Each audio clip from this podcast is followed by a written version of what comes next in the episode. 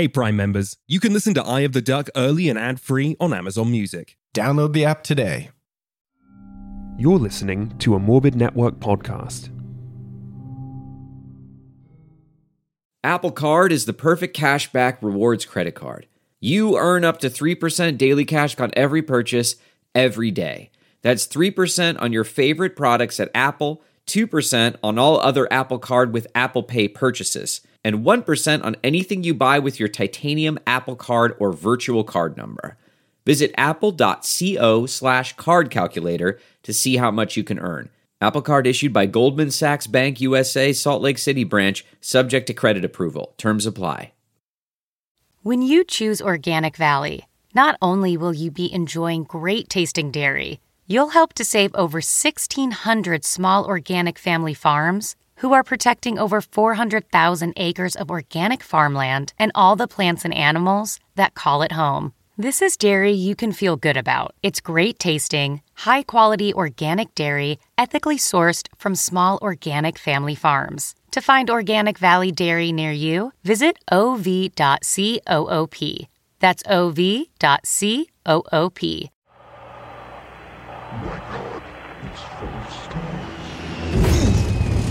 Open the pod bay door, Hal. Have we lost complete radio contact? Hello, Hal, do you read me? What's the story? Do you read me, Hal? Gotta get the guidance. Hal!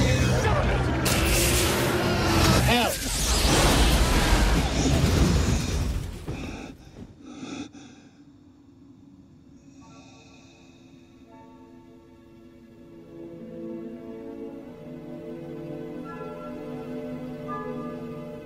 Hi, I'm Adam Volerich, And I'm Dom Nero.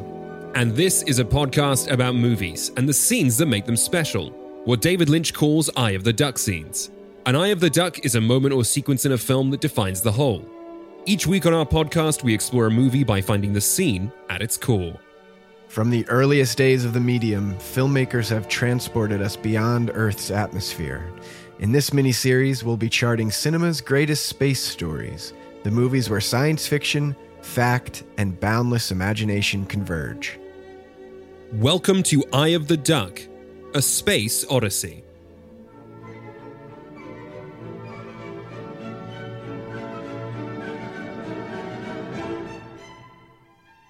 And welcome, Sarah Welch Larson.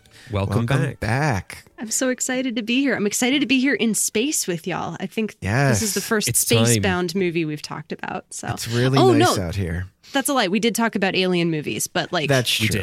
We did. yeah, we summarized alien movies. Right. This is the first like time that we've been able to talk about a single movie set in space, and I, for one, am very excited about it. And what a For- what a space movie it is with humongous Yes. uh, Alien Three energy. yes, it is closer on the Alien 3 spectrum uh, for sure. Uh, but for listeners who don't know Sarah, uh, she is a returning champion here on the show. I think this is your third episode with us. Third time. Yep. We're Yeah. always happy to have you here. Uh, you are the co host of Seeing and Believing podcast, Bright Wall Dark Room writer, author of a book we both love, uh, Becoming Alien, and also you are a self described sci fi gremlin. Yes, I am. I think that's a new, is that a new moniker of yours? I, I don't remember seeing that last time we, uh, we had you on. I think I put it on Twitter like six months or so ago, just because I was trying to figure out something new to put on there. But I feel like Very it fits. good. It's probably always been true. Uh, this I feel like uh, is a, a special occasion. Uh, first, because it's your birthday, and we just wish you happy birthday off Yes, mic. happy Now we're on mic. Thank you. Happy birthday! Also, uh, this is the first film I think we've ever discussed on the show that features uh, an insane clown posse song. I thought And you were going to say it's also- our first Clooney, but uh, I was gonna say No, this is much more important. first George Clooney, but maybe. oh yeah, definitely, yes, definitely the first film we've covered with uh, George Clooney's ginormous ass. yeah. His Um, ass is just on full display in this film. I actually, Actually, admire I, it. I, I have uh, there's there is a uh, there is stuff in the production history about Clooney's ass. I'm not even joking. I'm so excited for this. I love that. Like he is. I mean, mainly just his ass is on display, like way more than than uh, than any women in the film. I mean, like they, Mm-hmm. they're if they are objectifying anyone, it's him and his his his great perfect ass. It's a good artistic choice, I think, on, on Steven Soderbergh's part. Also, probably my favorite George Clooney performance ever. I, Maybe I think me Yeah. too. This is uh I mean I I mean for for me I'm I mostly love him in, you know, the Oceans films and like, you know, some of the stuff he's done with the Coens, but uh yeah, this for me is like you know, kind of beats all of them. I tend to really love like idiot George Clooney. Like whenever he he Yeah. plays like a hunky idiot, I love how self aware he is and like kind of the you know the the humility of him being like I'm the most handsome man on earth, whatever. uh, But I'm gonna play like a, a big dumbass.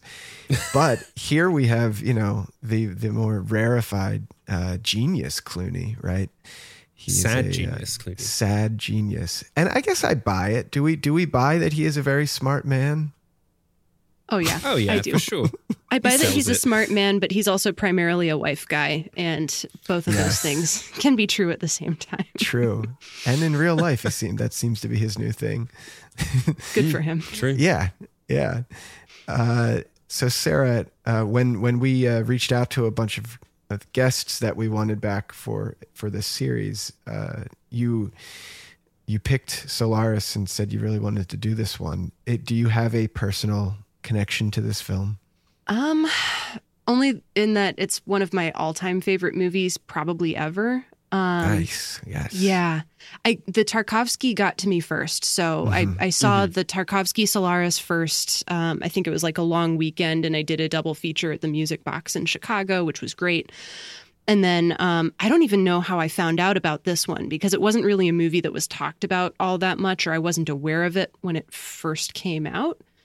Um, and then I, somebody must have turned me on to the idea that like there was a Steven Soderbergh that was really sad and set in space, and also it was a Solaris remake, and that probably was enough to sell me on it. Um, so I, I probably didn't watch it too much later after the Tarkovsky. Um, and I read the book right around that same time too. So it was Oh, just a lot of very sad men in space, um, which is also kind of my jam. And I think at first I was I was enamored of it, but I wasn't fully sold on the ending. And I don't know how much we Mm-hmm. want to get into the ending, but I wasn't fully sold on it. But I kept coming back to it. Like this is kind of an earworm of a movie, or Yeah. a brainworm of a movie, I guess, um, where I just I keep thinking about the score and I keep thinking about the use of color and I keep thinking about the way that George Clooney is able to express that sadness in a really like interesting and deep way without being really showy about it all that much. Um, Mm-hmm. And then the score ended up making it on my writing playlist, so I probably hear the score Oh, maybe yeah. like every other It's day. so good. it It's is such very, a good score. very good yeah, Cliff Martinez was really doing like the Lord's work when he when he composed this one. Yeah. kind of a- i mean he gets a lot of work of course but he is kind of an underrated guy i think Mm-hmm. in that Yeah. like you know you don't often hear his name mentioned next to like some of the other like big big time composers and man it's really it's really a nice lovely score It's so good. It's also I will I'll just say this film is mixed so like unbelievably well. Uh yeah I only recently like set up the surround sound here and holy shit, this film like it takes full advantage of a room full of speakers and that score especially is like it just envelops you. It's amazing. Yeah, it's deep and it's ethereal and it's it's haunting all at the same time. Yeah, Yeah. it's so good. so last week we we spoke about the uh, the original Tarkovsky Solaris, um, and we both you know that film kind of like just kind of wrecks you, and uh, we. I I mean, yeah, it goes without saying. There, there's just so much to unpack in that movie. I don't think we fully uh, did it all, but neither of us uh, have read the original novel, and I, I wasn't aware that you read the novel. Uh, do you have a uh, like a good memory of how the novel, you know, differs from the Tarkovsky and, and this one? Um, it's been a few years. It's probably been five or six years since I've read it, so it's a little bit fuzzy. There's a pretty heavy emphasis on color, and um, That's something that I keep coming back to. I think I actually Yeah. wrote a piece about the color of both the use of color in both Tarkovsky and um, Soderbergh's Solaris's for Oh, Bright Wall cool. Dark Room a few years Nice. ago. And um, the novel makes use of like color descriptions in a way that I think gets at the mindset of Dr. Kelvin. I can't remember if that's his name in the book because it's been a little while. Um, but it's also that very kind of cold level of of mid century sci fi where it, it truly is almost more interested in the science than it is in the people who are Got it. dealing with the scenario. So it's a good book. I can see why Stanislav Lem didn't like either adaptation of Yeah. his book. Um, I think that makes perfect sense, and, and he has every right to not like them. I'm a little bit colder on it, but I'm also a little bit colder on mid-century written sci-fi anyway. So, um, with a few strong exceptions, but I don't know. I think Soderbergh's version of this story just gets at the emotional core of what's going on in a way that Lem wasn't even trying to do, but that I still read into the story anyway. And Soderbergh's interpretation of that is something that re- resonates with me so strongly that I just, it's far and away my favorite version of this story. I would be very curious to see how another filmmaker would adapt it because I feel like everybody comes away from the story with a slightly different takeaway and a slightly different viewpoint on it. But uh, I mean, if anybody ever tried adapting this again, they would have some pretty stiff competition from Soderbergh. Yeah. I feel like it is a fool's errand to try and do this Yeah. one again. Yeah.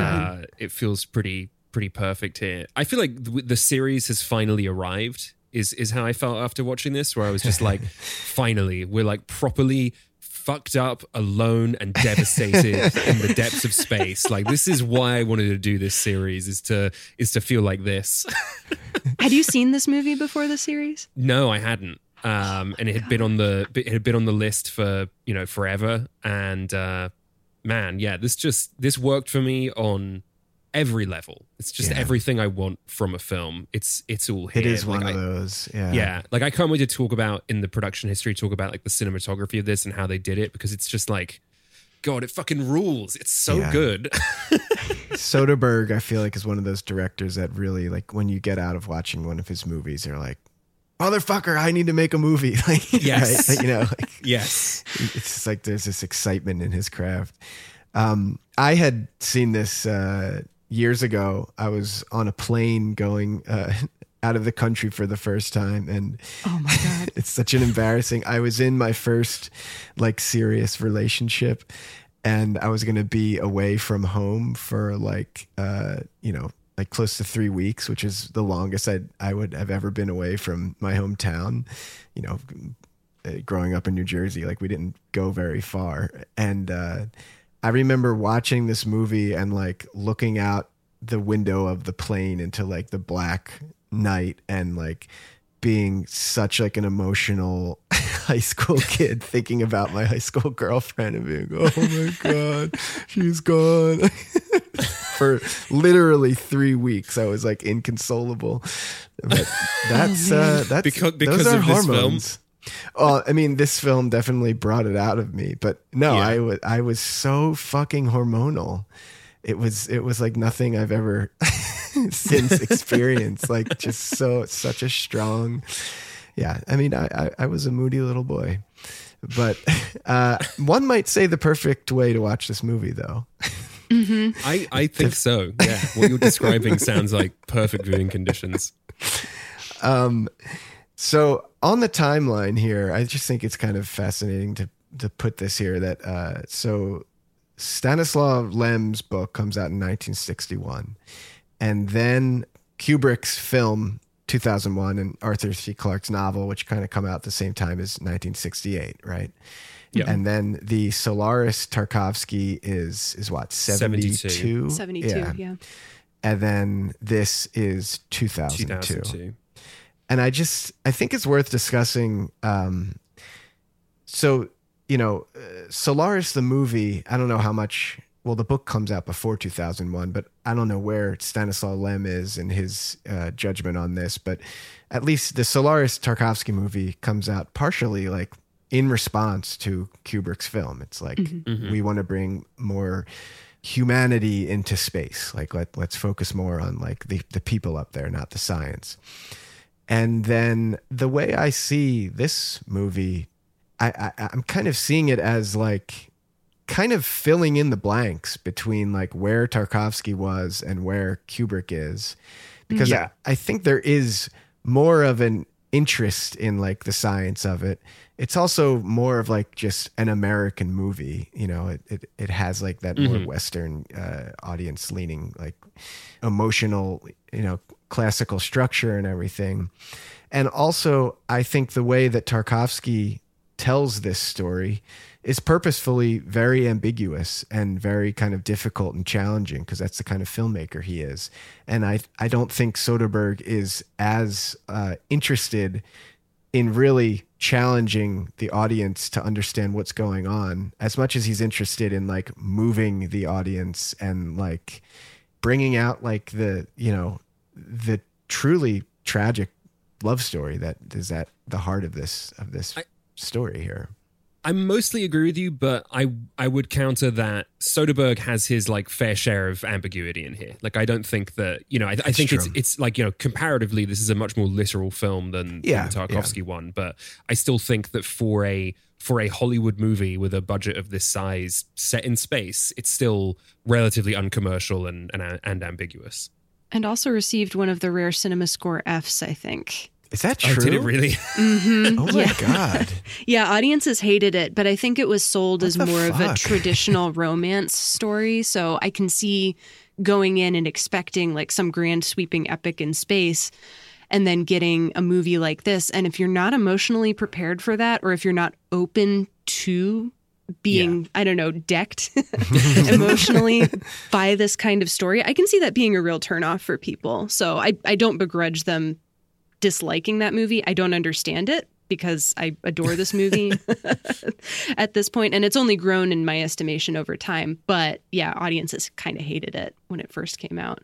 yeah. i mean i will say that every guest that we asked to be on this space odyssey series almost every single one of them was like we want to do the soderbergh solaris Hell yeah! and it seems like like word on the street is like this is a really great like forgotten gem um one might say a perfect movie for a podcast to talk about Yeah. but Yes. uh it is kind of it, it it's surprising to me that this has kind of been lost to time because i i I mean i think if a movie if this movie came out today in this form i feel like it would be like a a, a huge success no I mean, I would hope so. I feel like audiences might be primed for it a little bit more if Yeah. just because there have been a lot of really good, like more indie movies that are sci-fi adjacent and also That's about true. memory and loss and grief. Um, Yeah. I think I- we're a little bit more willing to contemplate all of those kind of in a, a more outre setting. I think. Yeah, uh, and also I hope this isn't you know touching on anyone's you know scene territory, and uh, and I'll I'll back off of it very quickly, but this is such a good movie to watch after having lived through the last couple of years. Yes. Yeah, it is.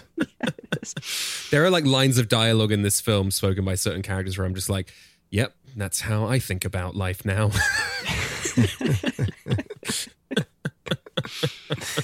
I love the uh, the futuristic uh, world that Soderbergh has here.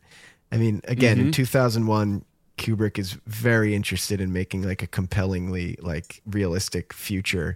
And then when Solaris, the Tarkovsky film comes around, it's just like it just pretty much looks like 1972, but they're like wearing silly boots, right?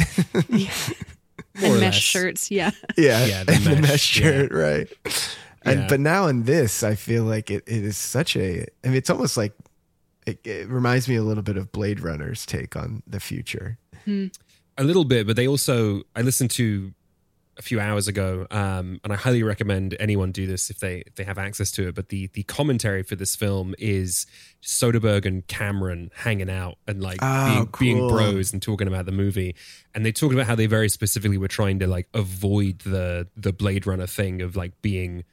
Oh, uh, like world forward and like future forward and instead like cut right to the the interiority and the the emotional stuff at first. And like the the key way they tried to avoid that was by a not showing you a ton of the future, and b when showing you the cities, making sure that it didn't rely on the kinds of things Blade Runner relied on in terms of like you know um Flying cars. yeah basically like like that, like tr- like trying to avoid like production design as story in that sense Yeah. um and instead you know making uh instead of using the characters as delivery for that like i think one of the clearest ways you can sort of see that difference is that blade runner opens with this sort of like you know hyper capitalist you know view of like a city everything's advertisements like the whole planet is times square. In this you don't see any of that but then the moment you meet dr gordon she's like well i worked at nasa until we were bought by a private company. Right. you know? So yeah it's it's interesting to see how they they toe that line basically. It also feels like a very post 9 11 movie in a lot of ways because I think Mm-hmm. um, Kelvin works as a psychologist and I think he's doing a lot of um, grief counseling for large Yeah. groups. yeah, I don't know if they're trying to imply that some other similar disaster has happened recently Mm-hmm. in the movie's universe, but it kind of feels as though the movie is simpatico, at least, with where we were at the time as well. yeah Yeah. i definitely felt that and also just love the sort of you know irony of a, a grief counselor who is grieving Yeah. but this is one of the ways that I, I feel like the film is is filling in the blanks. Like in the Tarkovsky uh, Solaris, the end of that movie, I'm wondering like, so is this guy a scientist or I mean I I've, I'm I'm hearing them refer to him as a, as a psychologist, but like where is that? And then literally like in the opening moments of this film you see you see uh, this chris kelvin like as a grief counselor and so we're and and maybe that's just like the american audience in me like wanting more of that like uh uh you know establishing stuff but you can definitely come to this film uh, as just a casual viewer and walk out of it like pretty much knowing what's going on I, I- guess except for some some uh, some big sequences towards the end. Uh, but why don't we I mean, why don't we at least like piece through the differences that this film has uh, next to the Tarkovsky one? yeah so we you know we meet chris kelvin he's george clooney super cool smart grief counselor. And he you know he's he's practicing on earth. And then he gets uh, a message from you know john cho from uh, the uh, Weyland-Yutani corporation essentially. Comes and comes and knocks on his door and says uh, we got a message from your old friend dr gibarian up on Yes. solaris. And actually we should point out the in in this film the station is named it is named in text and the name of that station is motherfucking prometheus Yes. Is it really? I noticed that for the first time this time around. yes so this is our second prometheus yes. I did not notice that. Wow. Yeah, it's uh, when when you see Gibarian's you know video call from from space, uh, it says Prometheus, uh, you know, either Prometheus. Station or something like that in the in the lower right corner of the screen. Um, and Gibarian tells him, you know, you got to get up here. It's extremely, you know, strange things are going on. I can't describe it. None of us can leave. Like, please come. And so this company uh DBA I think they're called uh sends sends Kelvin up and so I mean the first major difference between this and the Tarkovsky film is that he's in space by like minute 9 Yeah, and it, and it kind of like it clicks in as like uh you know a, a kind of classic space movie idea. Like you are the one person who can figure out what the heck happened up there. It's like you know right a, uh last ditch effort to help these these lone astronauts. So so he goes up to the Solaris station. yeah And, and um, uh, and immediately finds uh, a trail of blood uh yes. As one does. as one does and then here's uh here's someone listening to to insane clown posse and he goes to investigate and he finds uh his first red flag uh jeremy davies uh if you uh go anywhere that is uh, isolated and the And first person who sees jeremy davies highly recommend you just go home He's so squirrely. Um, yeah in this movie, especially. I don't Yes, know. he is. Yeah. I've always associated him with Lost because I Me think too. he plays a minor Yeah. character in like later Lost episodes. Um, Yeah. So seeing this was a little bit of a shock for me because Right. similar but still uncanny. Um, I think he also discovers Gibarian's body when he first arrives that's on right station he finds too. Gibarian's body yeah Yeah. um, in, in, in a room that um, seems like it's a morgue, but is actually just the cooling system for the ship's AI, which is very cold and upsetting. Yes, yeah. Um, for gamers who are listening, uh, you might uh, recognize Jeremy Davies from the recent God of War. He was he plays Baldur, you know, the main villain of the first God of War game for for the uh, the new era. Uh, he's very good in that. Anyway, uh, so how long are we up here until Kelvin meets his dead wife? It's pretty happens quick, right? Relatively quickly. He also Yeah. goes and he meets Dr. Gordon, played by Viola Davis, and uh, and and then very soon, sort of like goes goes to sleep, experiences memories and dreams, Mm-hmm. wakes up and finds that uh, that his his his wife Rheya uh, is is somehow back, has visited Yeah. him. Uh, And and, and, and like in the so Tarkovsky good. film, responds by jettisoning her into space. Yes, the classic move that all men do. men will literally jettison their dead wife into space rather than go to therapy. Doubly Yeah. Funny because he is is a a therapist. Yeah, Yeah, yeah. Um, but and It's then just the- such the- a funny gag. It's like, look, look in there. What's in there? And then they crawl in. and the, the very sound cuts out, and you can see her saying, "Oh wow, it's so cool!" And then boom, clicks the button, away she goes. Uh, Yeah, no, it's nice devastating. try. It's fucking horrible. Yeah. um, yeah. And the sound most is still gone as she's floating away, and you, you can't hear her screaming for Yeah. him to come back. Yeah. Yeah, it's And one of there's the most something just- upsetting things I've I've Yeah. ever seen. It's so disturbing because the idea that, you know, a human being would treat another ostensibly human being like that just because they are, you know, brought upon by unnatural means uh, is just so upsetting. Like, this is a clear replica of his wife uh, in all shape and form, you know, same actor, same performance, everything. And he has, I mean, the only thing that he can think to do is just, you know, shoot her off into space. And then what happens to that replica well it's, I mean, I mean, they they muse that perhaps she has just run out of oxygen in there, Yeah. but then they also muse that maybe she is just still floating around, and you could pick her up on the way back to Earth. and That's like, horrifying. yeah. Yeah. And do they ever die if they're not?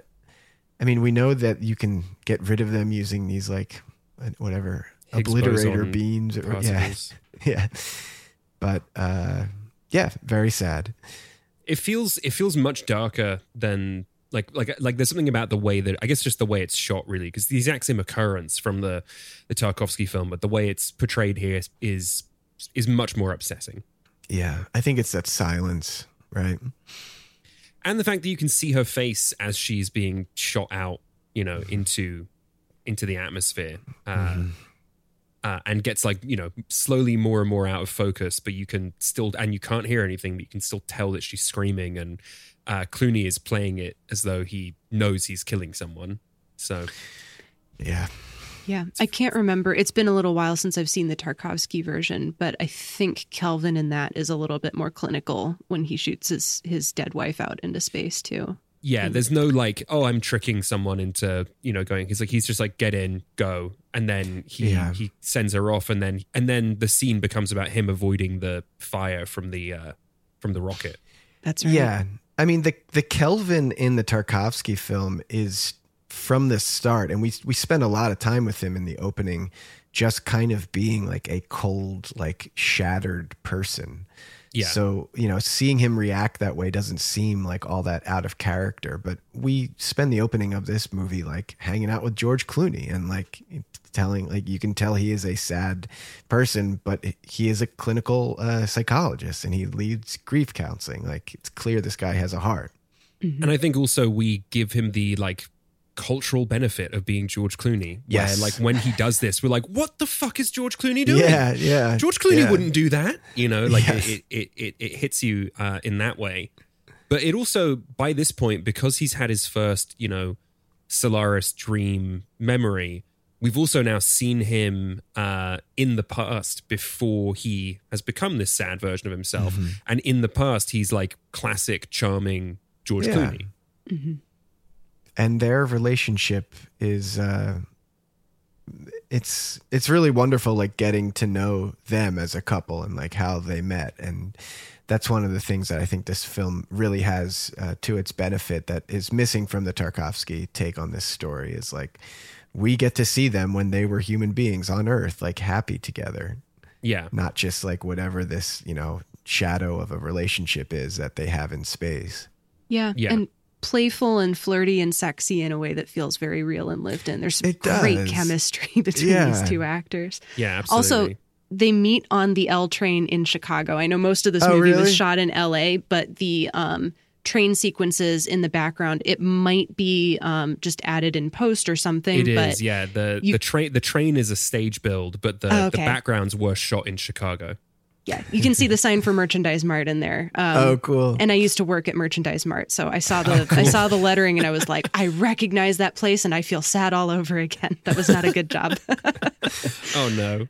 yeah, they have one of the best like meet cutes too in this where It's so good. It's that feeling like when you enter enter a bar and you see someone who like you know just by looking at them that like the two of you are on the same wavelength like right Mm-hmm. away and you can tell that from their performance and when he finally like approaches her uh her first thing that she says to him is "Don't blow it," which is just so good because So it- it- good. it carries so much meaning of like we both know like that we are like good for each other so like don't say the wrong thing Yeah. which is so fucking yeah it, this is one of the the more compelling like film uh couples that that we've covered on this show i think Oh yeah, for sure.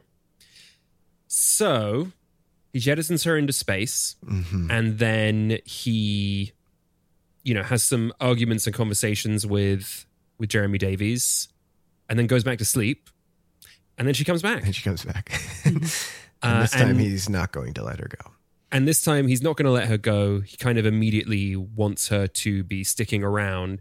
And she immediately begins questioning her presence here and, you know, you know, why am I, you know, what, how did I get here? What's going on? And starts sort of wondering sort of where, where has she been in this interim and what has Yeah. happened to him during that time as well. Uh, and she gets fleshed out in a way that uh, Hari in the Tarkovsky film doesn't.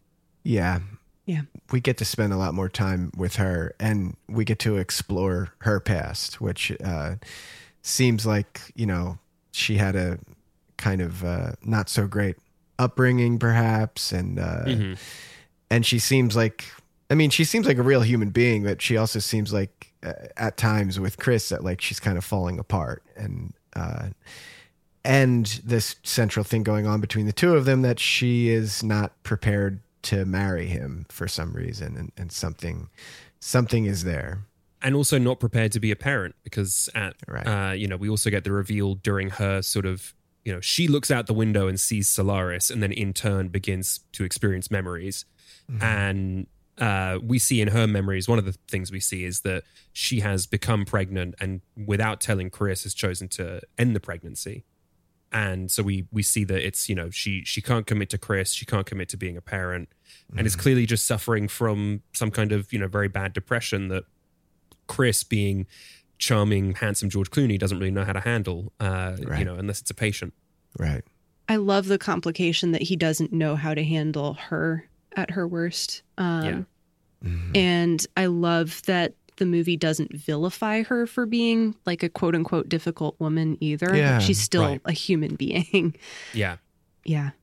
and that kind of ultimately leads to her uh committing suicide in the past uh and and realizing that she should be dead in the present Right. And he he leaves her because she uh, goes through with this abortion without telling him, and uh, he lives in regret, and she dies, and then she comes back on this station, and yeah, you're right. The plot is actually it's it's not that complicated. I mean, we're pretty much at the end of the the movie here, right? There there are some more like conversations about like how they can get rid of her, and and uh, she's very insistent on that happening, right?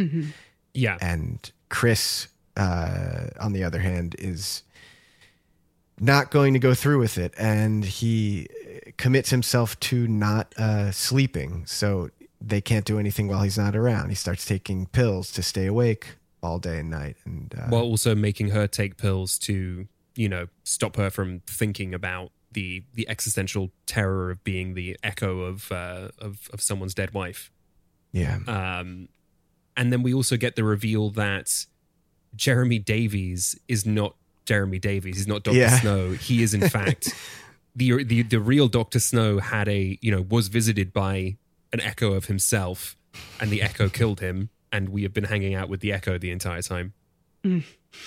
Just so fucked up. it's it's kind of funny too though that like of course this guy like if he's gonna have a visitor it's just gonna be himself like he seems like a pretty like self-obsessed weird kind of dude On um, that his his other version was so unsettling that he tried to kill himself as soon Yeah. as his visitor showed up, and then his visitor, being him, had to just kill him in self defense. Like there's a lot of fun layers to that. I don't know if fun is the right word necessarily. But it's fun to think about, even Yeah. while it's really unsettling. yeah I Um, mean his frozen body is pretty fun I like that that image on Gibarian, um, who's passed away before Calvin arrives on the station, um, his visitor was his son, who is also still at He's large. still running around. Yeah. yes yeah, and like Yeah. a pretty young kid, um, which I also just find uh, unsettling because I don't know. Um, Yeah. What's he eating? Who's taking Yeah. care of him? yeah Yeah. does he need to eat? I don't know.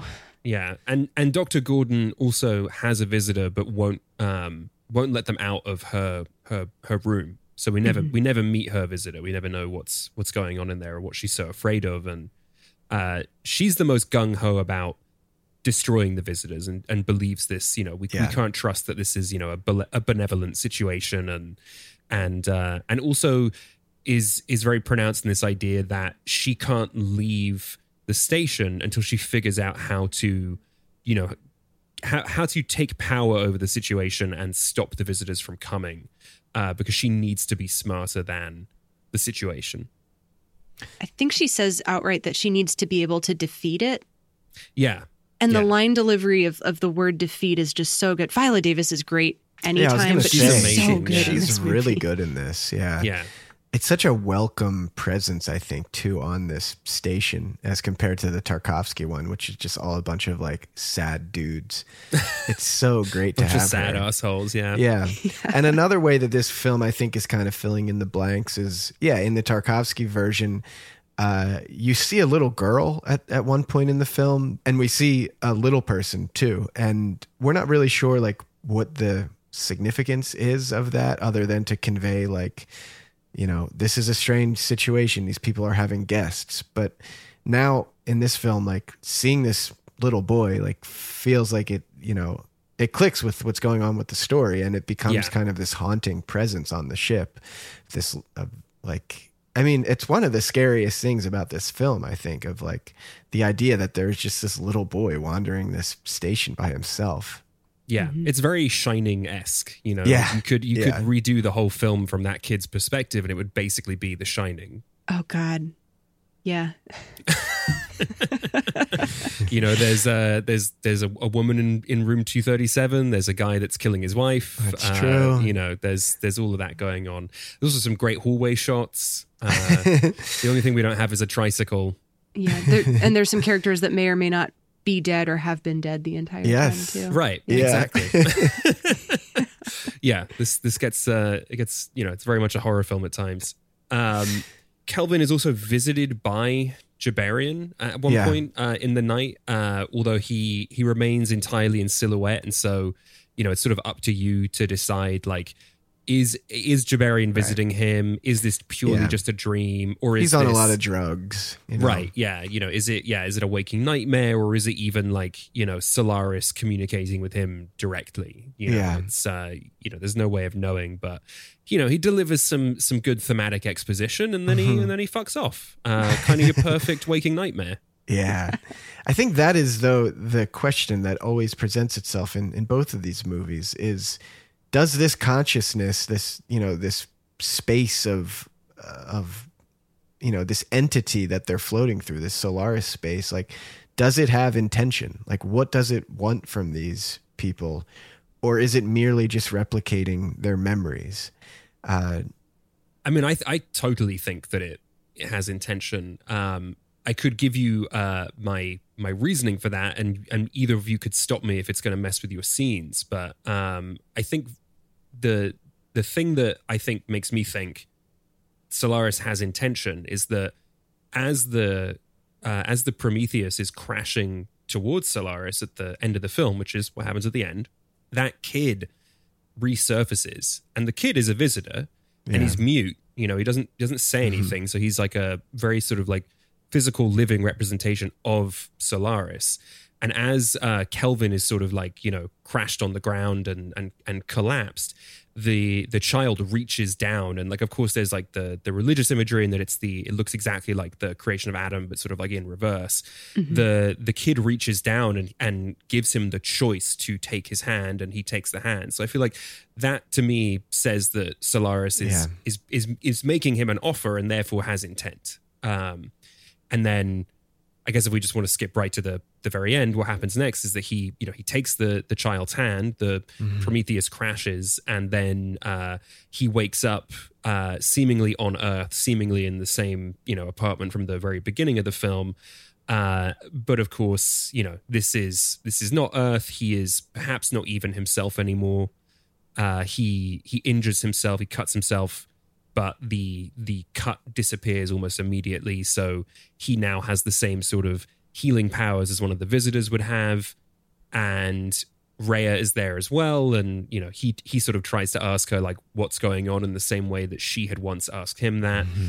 and she tells him that we don't have to ask those kinds of questions anymore, and you know they are they are now going to be together uh, in their apartment on Solaris. Mm. Hmm. Very and chilling and Soderbergh, ending. like Tarkovsky, cuts back and reveals the planet, uh, Yeah. you know, to us. But unlike in the Tarkovsky film, where it feels like this like horrific Twilight Zone ending, here Mm-hmm. it's played as something like kind of sweet and ethereal, and uh, Yeah. you know, one one might even you know ascribe sort of like a heaven or an afterlife to it. Mm-hmm. think you could do. Yeah. Yeah. And one of the key points that we should probably point out before we finish with the plot is that uh, is Rheya does commit suicide while she's on the station in in the same way that uh, that it happens that Hari commits suicide on in, in the Tarkovsky film. Well, she well she Um, attempts suicide in the same way that Hari drinks. She drinks liquid oxygen and and and tries to end her life that way. But then, what really happens is that sh uh, Gordon uses the Higgs boson machine to uh, to annihilate her existence. Yeah. But we have this really uh, compelling scene where she comes back to life in like this horribly painful way. Yeah. Uh, after drinking liquid oxygen, which, uh, yeah, it's another one of these really jolting images from this very like affecting film.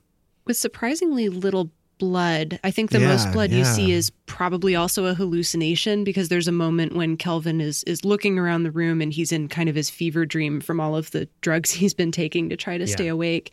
And the camera pans over to a wall that's completely destroyed and there's blood all over it. And then it's perfectly repaired the next time that you see it.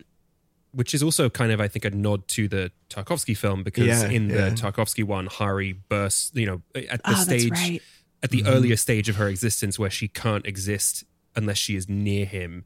She tries to she literally bursts through a door, like she breaks it with her body and has like superhuman strength and it slices her up, but then she heals very quickly. Um, so yeah, it feels like a direct a direct nod to that. Uh, but I love that it's played as like a hallucination because it is just Yeah. so nuts that that would happen. You know, There's a mm-hmm. lot of good decision making, I think, in this film. I mean, we were it's like incredibly joking, well directed. It's Yeah. yeah, but the I I think like tonally, I think, and just like we were joking about like seeing George Clooney's ass, but it's a good example of like this could easily have been like any number of shittier, you know, films. Like we have this For idea sure.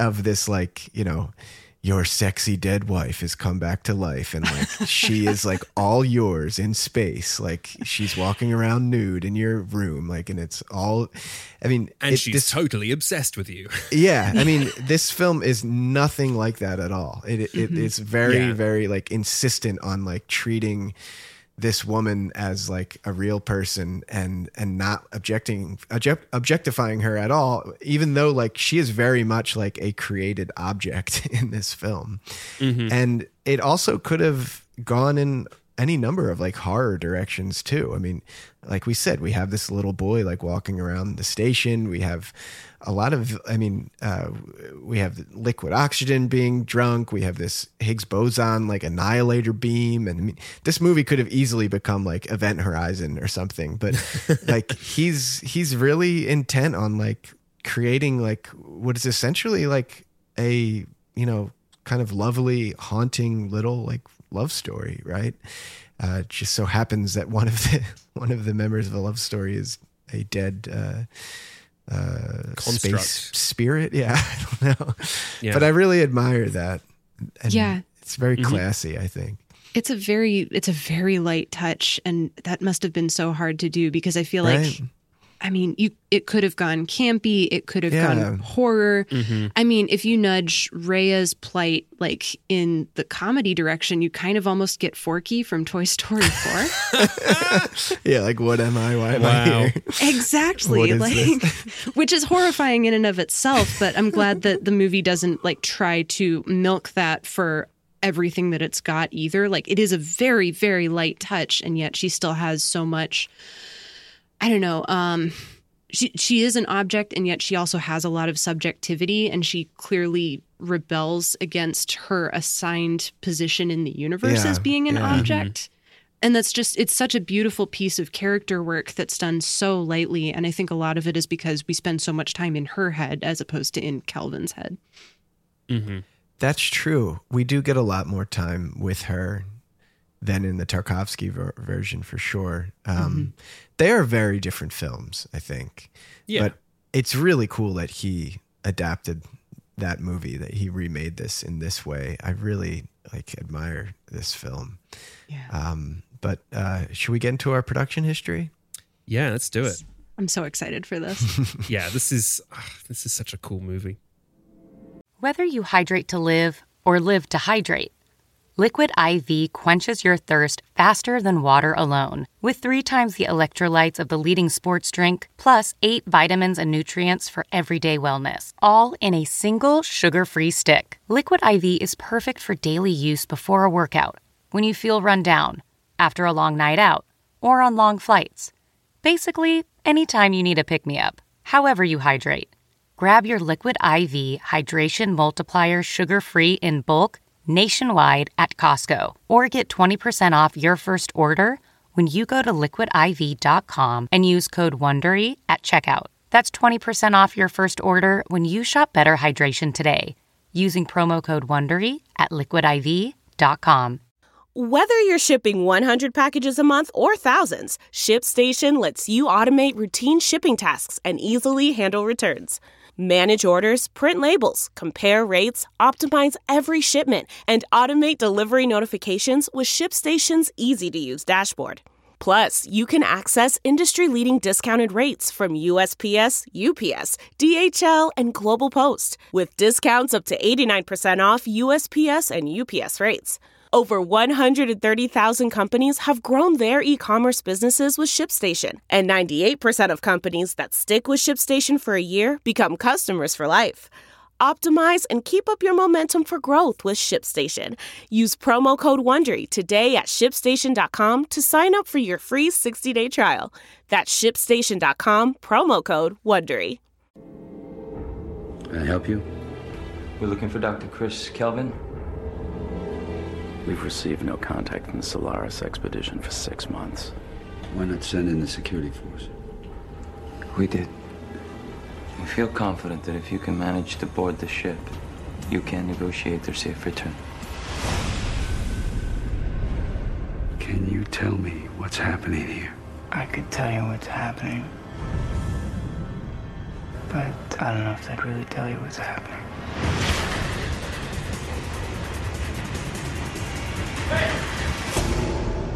That's not my son. My son is on Earth. And that's not your wife. Where did you come from? They are part of Solaris. From Academy Award winners James Cameron and Steven Soderbergh, How long do you think you can go without sleep? whatever you desire, You're being manipulated. whatever you fear, Don't leave me! Don't leave me! It's not human and I'm threatened by that! whatever you think She's alive. becomes real. For all we know, it's driving us crazy so we can watch us kill each other. What does Solaris want from us? If you keep thinking there's a solution, you'll die here. What if what's happening here started happening on Earth? George Clooney. Please, no! Unlock the door! You don't know what you're in for.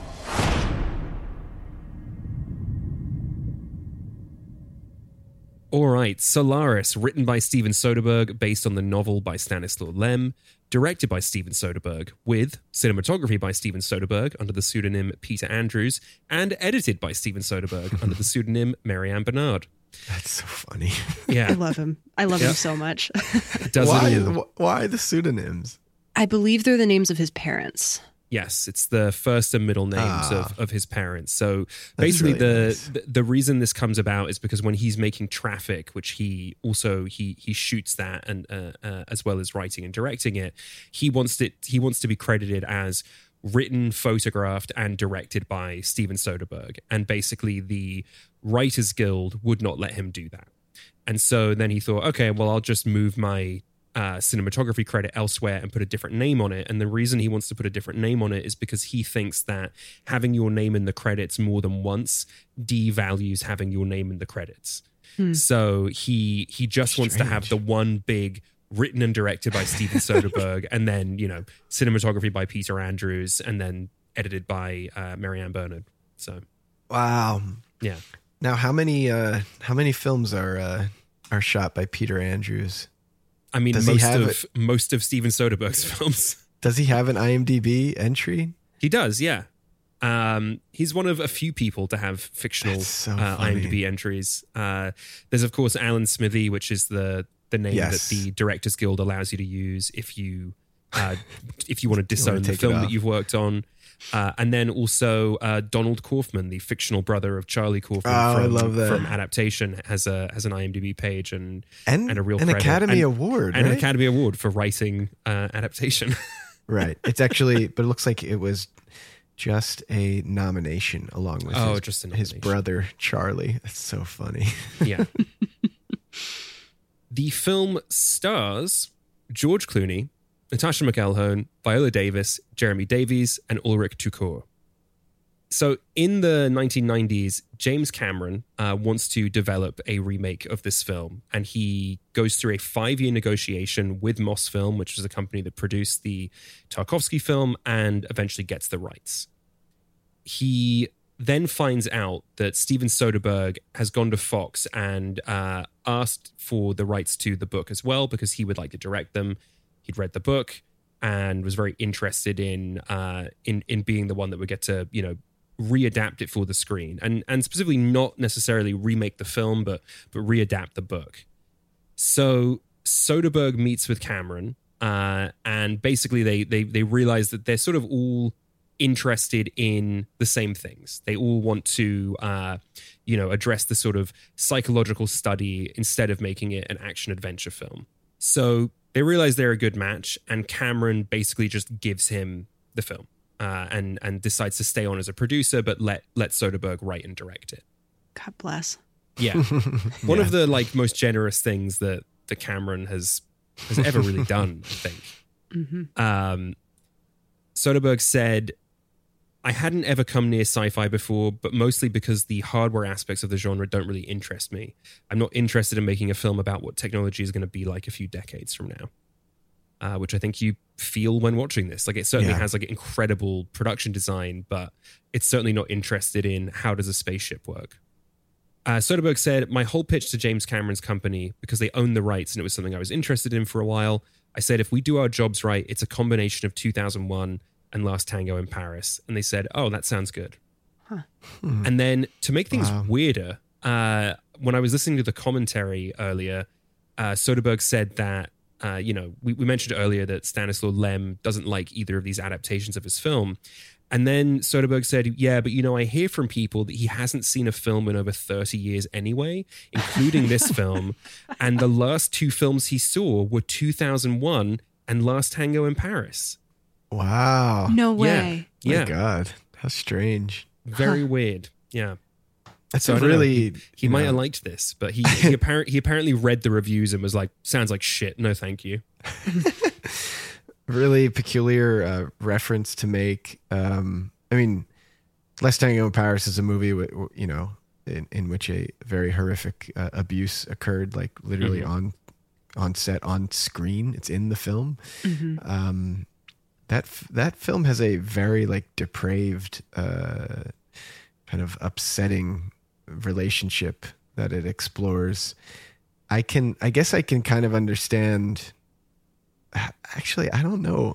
I don't know why it's compared to that. I can see 2001 in here for sure. Oh yeah. Mm-hmm.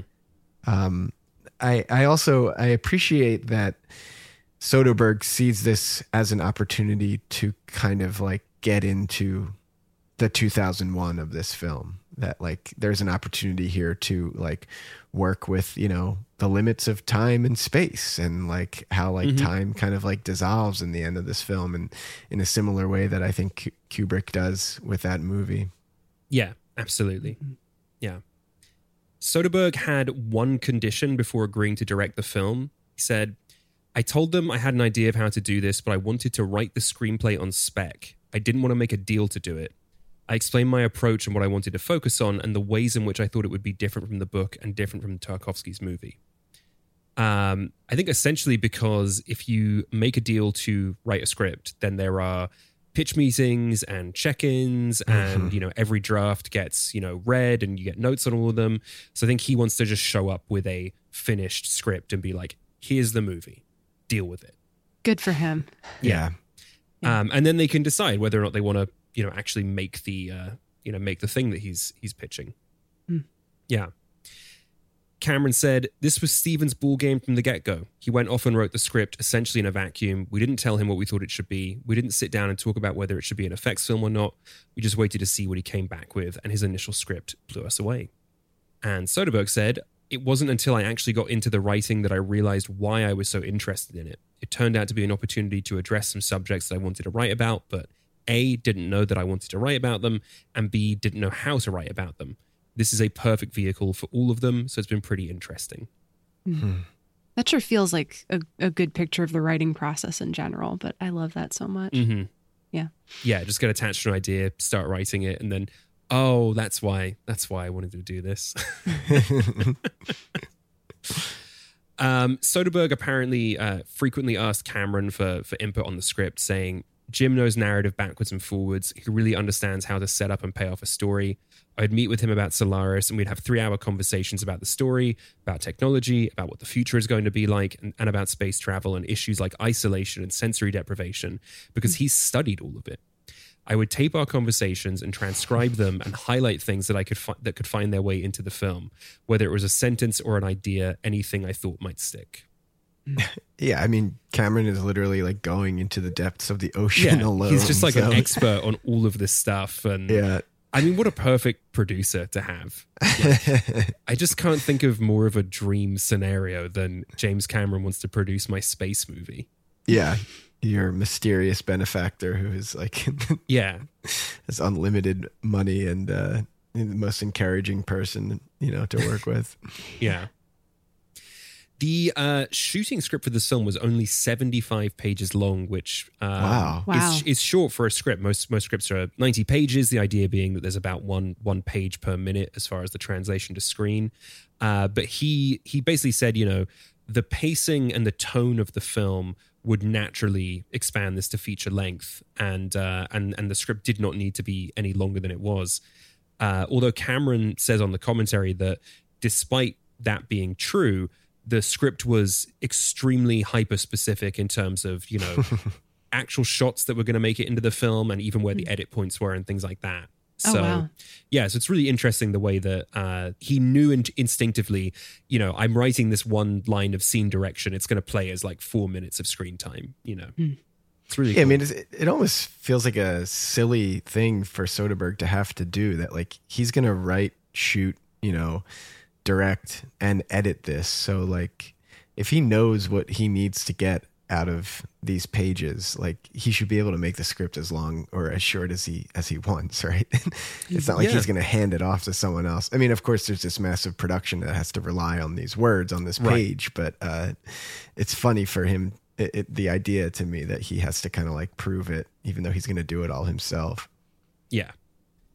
Uh, so you know, we've been talking about how we we love Clooney in this. Clooney was not Soderbergh's first choice for the film. Uh, his first choice was actually Daniel Day Lewis. Oh my god! I saw yeah. that. um, unfortunately, uh, the scheduling for Gangs of New York made it impossible for him to work on the film. Uh, and then Clooney actually lobbies Soderbergh uh, for a role in the movie. Hmm. Um, hmm. You know, he he wrote him a letter, and apparently uh, Clooney is known for writing people letters, but apparently uh, mostly when he is angry with them. so, so Clooney uh, Clooney says, "I sent Steven a letter and said I don't know if I can do it, but I'd like to take a crack at it. This is really an actor's piece, and it's the most difficult and scariest thing I've ever done by so far. As an actor, if you're going to go way out on a limb, you're going to want to do that with Steven. He's good at being very specific, which is what good directors do. There's always a point of view." Uh, and so obviously, you know, Soderbergh likes the letter and, and decides to to work with Clooney on this. I love that so much. Yeah. Oh man, especially because it's just such a good fucking. it's it's such an incredible performance by Clooney. Like yeah, I, really I, can't is. think of a better one by him. Honestly, I can't either. Um, I really can't. And and even just like thinking about you know he's he's great in in those Coen's films, but mm-hmm. I, f- I feel like you know may I think maybe the two these two need to get back together you know, I know. I, I, I think maybe uh, maybe Soderbergh is the best at directing Clooney. Certainly, how I feel after watching this one. Did you catch that that interview with uh, Soderbergh and Clooney on Charlie Rose? No, I didn't see that one. It's from 2002, and it, yeah, it's the two of them talking about Solaris. And uh, I don't know if we have this in our research here. That uh, it's so funny. That, I mean, they explain the whole uh, journey of this film. What you just described Adam with the the letter and everything. But Soderbergh saying that like he's thinking of getting out of making movies and like this might be his last film. He's been hmm. saying and that for I know you know twenty years. This is this is literally 21 years ago. Yeah. and he's still saying this. It's like, Him and dude, Hayao Miyazaki both. Yeah. Yeah. Either yeah. retire or don't. Just stop yeah. telling us you're going to stop making movies. I mean, he did retire and stop making films for like six years. He just worked That's in TV. True. You know, that yeah. did actually happen. but he's back now. he's back. He's very. But what's back. his What's his thing now? He he shoots all of his movies like on that little cart that drives he around. Did that. He did that on this too. He's oh he did yeah he he, he um. We'll, we'll get to it though. We talk okay. about production design and lighting, but yeah, for the most part, he rides around uh, on a on like a dolly cart with the with the camera like affixed to the dolly cart, and he sits on it and he just po- points the camera wherever he wants to point it. yeah, fun. Yeah. Uh, he cast uh, Natascha McElhone uh, as Rheya because uh, he had enjoyed her in the uh, Merchant Ivory film Surviving Picasso. And he said, She reminded me of the great European actresses of the 60s and 70s, like Jeanne Moreau and Dominique Sanda. Mm-hmm. They were great, sexy, complicated women, not girls, women. Mm. Uh, and he cast Viola Davis because he'd already worked with her and, and loved her. Uh, so Jeremy Davies is cast off of a uh, self tape, but not a self tape he made for this film. He had auditioned to play Charles Manson. Oh my and, god! Oh, yeah, and, and, he had taken transcripts of Manson's uh, speeches, performed them with added improvisations.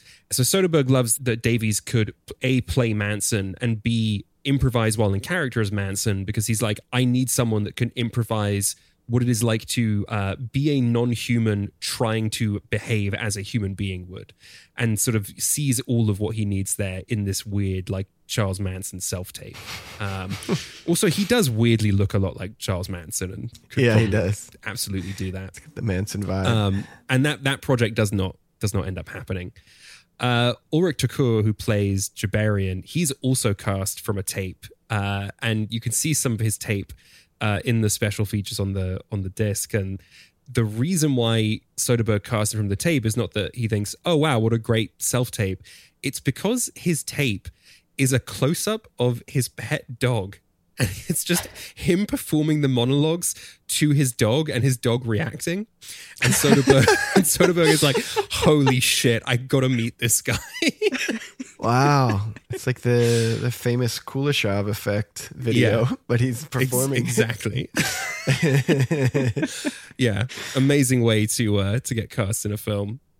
So production officially begins uh, on May fifth, two thousand two.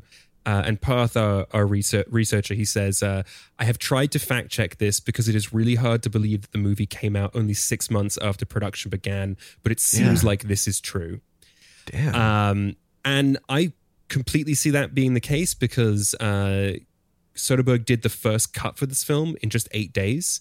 Oh my uh, God. Which is, which is, you know, honestly, like, you know, part of, you know, he he he loves shooting on uh, on the iPhone and the iPad these days, and part of why he loves doing that is because at the end of every shoot day, he goes home and he edits the you know the film in iMovie on the iPad that he's just shot the film on, and he Oh my God. he just he he he he does post while he's in production now. So I have no issue believing that even 20 years ago he was he was turning films around in just 6 months. I'm not a filmmaker, but that just stresses me out thinking Yeah. about the logistics yeah, of all absolutely of that. fuck that. I do not want to do that. he's editing his movies in iMovie now. I think just the just the ones he was doing on like the like like like High Flying Bird. I know he he shot on an iPad and and edited Wow. on the iPad as well. Yeah. That's wild. Yeah. What a maniac! I mean, at least the first round of edit. I'm sure at some point it goes onto a a desktop computer and someone does a proper color grade and you know Yeah, sound yeah. mix. But but he's at first he's he's cutting on on the iPad. Uh, so they start shooting uh, in LA uh, and they they film uh, exteriors there for a week. Then they move into uh, studio spaces uh, and they they shoot on the Warner Brothers lot, which is also where they had shot uh, Ocean's Eleven. So Cameron stays on as producer, but this is really just in pre production and post production. He did not visit the set uh, even once. He said, Well, we didn't really interact that much because I never really went to the set. That's to me like a good thing. Thinking as a director, as a director, what would my ideal producer be? A producer that never went to set. So I only want to work with directors that are grown ups that can go and make a movie by themselves and don't really need me there on a moment by moment basis. Eh, right, because I am currently at the bottom of the ocean. Right. I don't have time for this. Either the best wor- boss ever or the worst boss ever. Yeah. I can't really decide which. Yes. I am exploring regions never before seen by human eyes. Yes. in my one man submarine that I designed and engineered myself. I invented. Yes. Bizarre human being. Um, he also, you know, we've just been talking about Soderbergh's speed, and and Cameron uh, points this out as well. He says uh, Soderbergh works at a breakneck speed. He just goes in there, guns blazing. It's not that it's ill considered. He really sits and works with it in the scripting stage, but it's a furious process, and he shoots really quickly. But you can see that it's a beautifully lit film. It's absolutely gorgeous. But he's like Jackson Pollock. He just wants to get the stuff on a canvas and see what happens. I love that. I love hearing these ana- anecdotes about directors who are not like, uh, you know, this Fincher archetype or this Kubrick of like shooting 300 takes until the actors want to like tear their eyes out.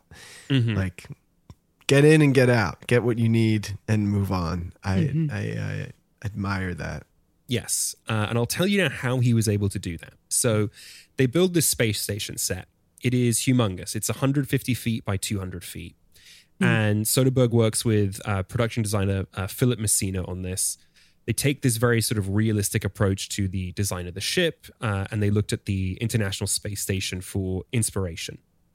So, the way that Soderbergh is really able to uh, unlock this sort of you know thing we've been joking about, being able to ride around on this little cart, pointing the camera wherever he wants, is that they uh, light the station uh, completely practically. Uh, all of the lights are built into the production design of the set, which you could totally like feel when you are watching the movie because all that light feels so motivated by the Yeah. rooms that these these characters are in. Uh, and it means that he can truly shoot 360 degrees anywhere he wants to point that camera. Uh, you know, the, the the the scene is going to be lit, you know, uh, effectively, and there's not going to be any production equipment in the shots. Yeah, That's so fucking cool. Yeah. I mean, I feel like that's, that's, the dream. that's yeah. I was gonna say. I mean, I haven't directed a film in a long time, but uh, that that is like I feel like all of the fears of making a movie start to go away when somebody tells you like look, you can just go in there. Everything is lit up. You can shoot in any direction. Yeah. Uh, anything you want. And like, just like go in there and have fun. like, Yeah. wh- wh- wh- why would you not, uh, why would you not do that if you had that chance? Yeah, I mean this this is like my dream. Like if you gave me like fifty million dollars, this is Yeah. this is the exact thing I would do. Is I would build a spaceship and I would fill it with like cool practical lights. like that's Yeah. what I would do. Uh, and I would shoot To make a movie or, or oh, okay. No, no, I'm saying like I would, I would Just to live there? I would make a, I would make a space film, and I I'm would, and I would, and I would Yeah. set up the production exactly the same way. I mean, Um, I might just not. I mean, that's the other thing. Like, you don't have to make a movie if someone gives you all that money. You could just make that spaceship with the practical lights and just kind of live in there. That's true. That's a good point. That's a very good point. And so yeah, so so so Soderbergh benefits from that, but so do the actors. Um, all of the actors sort of say that uh, you know the the set became really collaborative uh, because of this, because they could just sort of you know when they could they could block scenes together in a in a way that felt very collaborative, and they could make suggestions, and those suggestions could be heard and potentially implemented because they didn't have to relight any time uh, they needed to to change things up. Um, and uh, Natascha McElhone said it felt more like rehearsing a play than shooting a film, Hmm. which is very cool.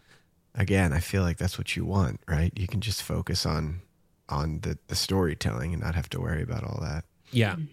Uh, Jim Plannette, the the gaffer, said when I went to production designer uh, Phil Messina's office, he showed me these really modern looking fixtures as examples of what he was thinking of uh, for lighting the space station set with.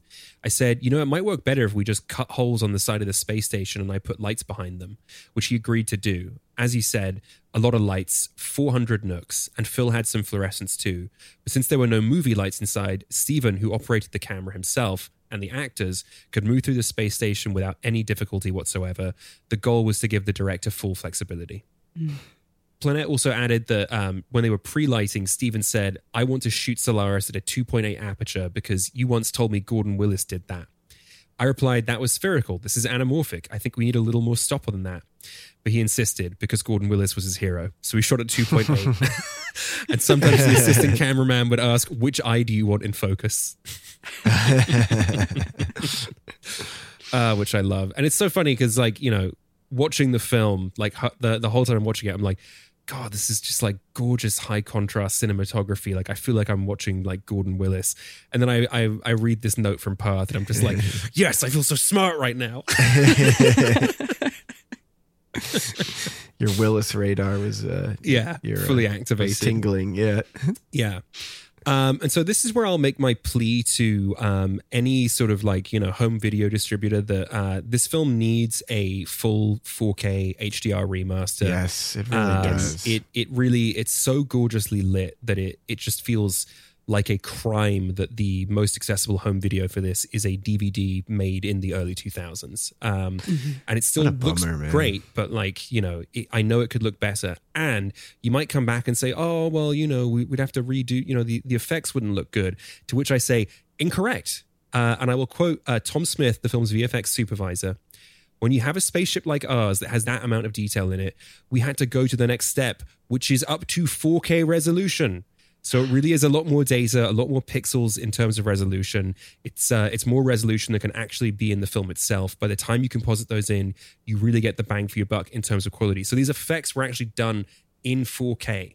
The spaceship and uh, uh, uh, floating through space is is is a is a model a, a, a, a rendering that would still function today under today's scrutiny. So uh, please, someone remaster this uh, for, for modern distribution. This is me going on the record as saying that I would do crimes for this 4K remaster. yes. This Yeah. needs to have a, a an HDR an HDR color grade. And man, it, it looks so good. The uh, Yeah. we were talking about two weeks ago in 2010, the year we make contact, which is the sequel to 2001. Uh, kind of seeing. Have, have you seen that movie, Sarah? I have, yeah, just the once, but I've seen it. Yeah, we. Uh, I thought that you can kind of see the seams uh, in a lot of the uh, the I guess visual effects that are happening, and it's such a bummer because in 2001 that the effects, the practical effects in that are like flawless. Yeah. Um, then we get to Tarkovsky's Solaris, which kind of has a different idea of like science fiction, like flashy effects, and works to its advantage because it really holds up. It's so minimal and artful the way they carried it out. Mm-hmm. And now in 2002 with this film, I feel like the uh, everything, all the effects work, practical and visual, everything that's happening here, uh, it holds up. I mean, Yeah. when I look at this spaceship, I feel like I'm I'm I'm not looking at like a shitty 2001 CGI spaceship. I, I'm looking at like, yeah, that's I think that's what it would look like, right? It looks Yeah. like a ship in space. it holds up. Yeah, I think when I f- saw the space station again, I thought, oh, that feels like a Kubrick homage. And then my mind just kind of slid right past it. And that feels like a triumph of special effects because I would have noticed if it looked terrible. Mm-hmm. Yes, yeah. I mean, this is 21 years ago. Yeah. Yeah. What's up?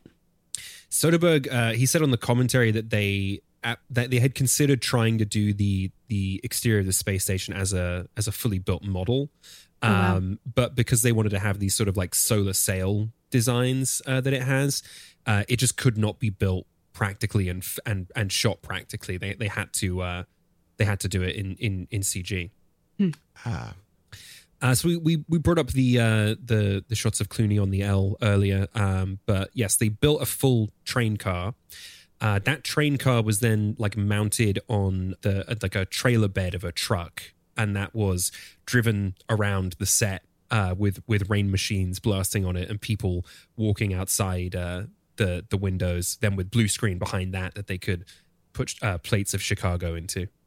Makes me so happy that they threw some Chicago in there Yeah. too. uh, and it looks so uh, it looks so funny in the behind the scenes because it's just like a train car on the back of a truck. it's super goofy.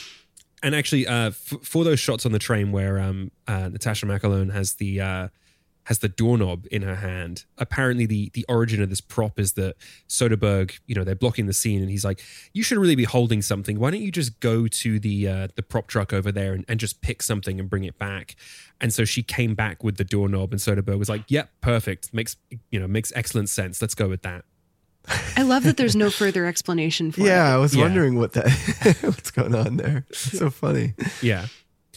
Soderbergh said of production, there was no simple shot. Every shot in it had some element that kept it from being easy, whether it was a technical element or a performance thing. Every mm. day I thought I'd get to something that would go quickly or easily. I was always foiled. I was purposely trying to keep myself open to exploring it on the spot and not trying to nail stuff down because I didn't want to come in and tell the actors, okay, you're there and you're there and you say this and you cross over there. So I was trying to do my homework in terms of writing out or writing down how all these things should fit together, but you never know until you put it together. This makes me respect him so much more. And I already respected him a lot, but Yeah. just hearing about the way that he approached this, I just, he's so good. Yeah.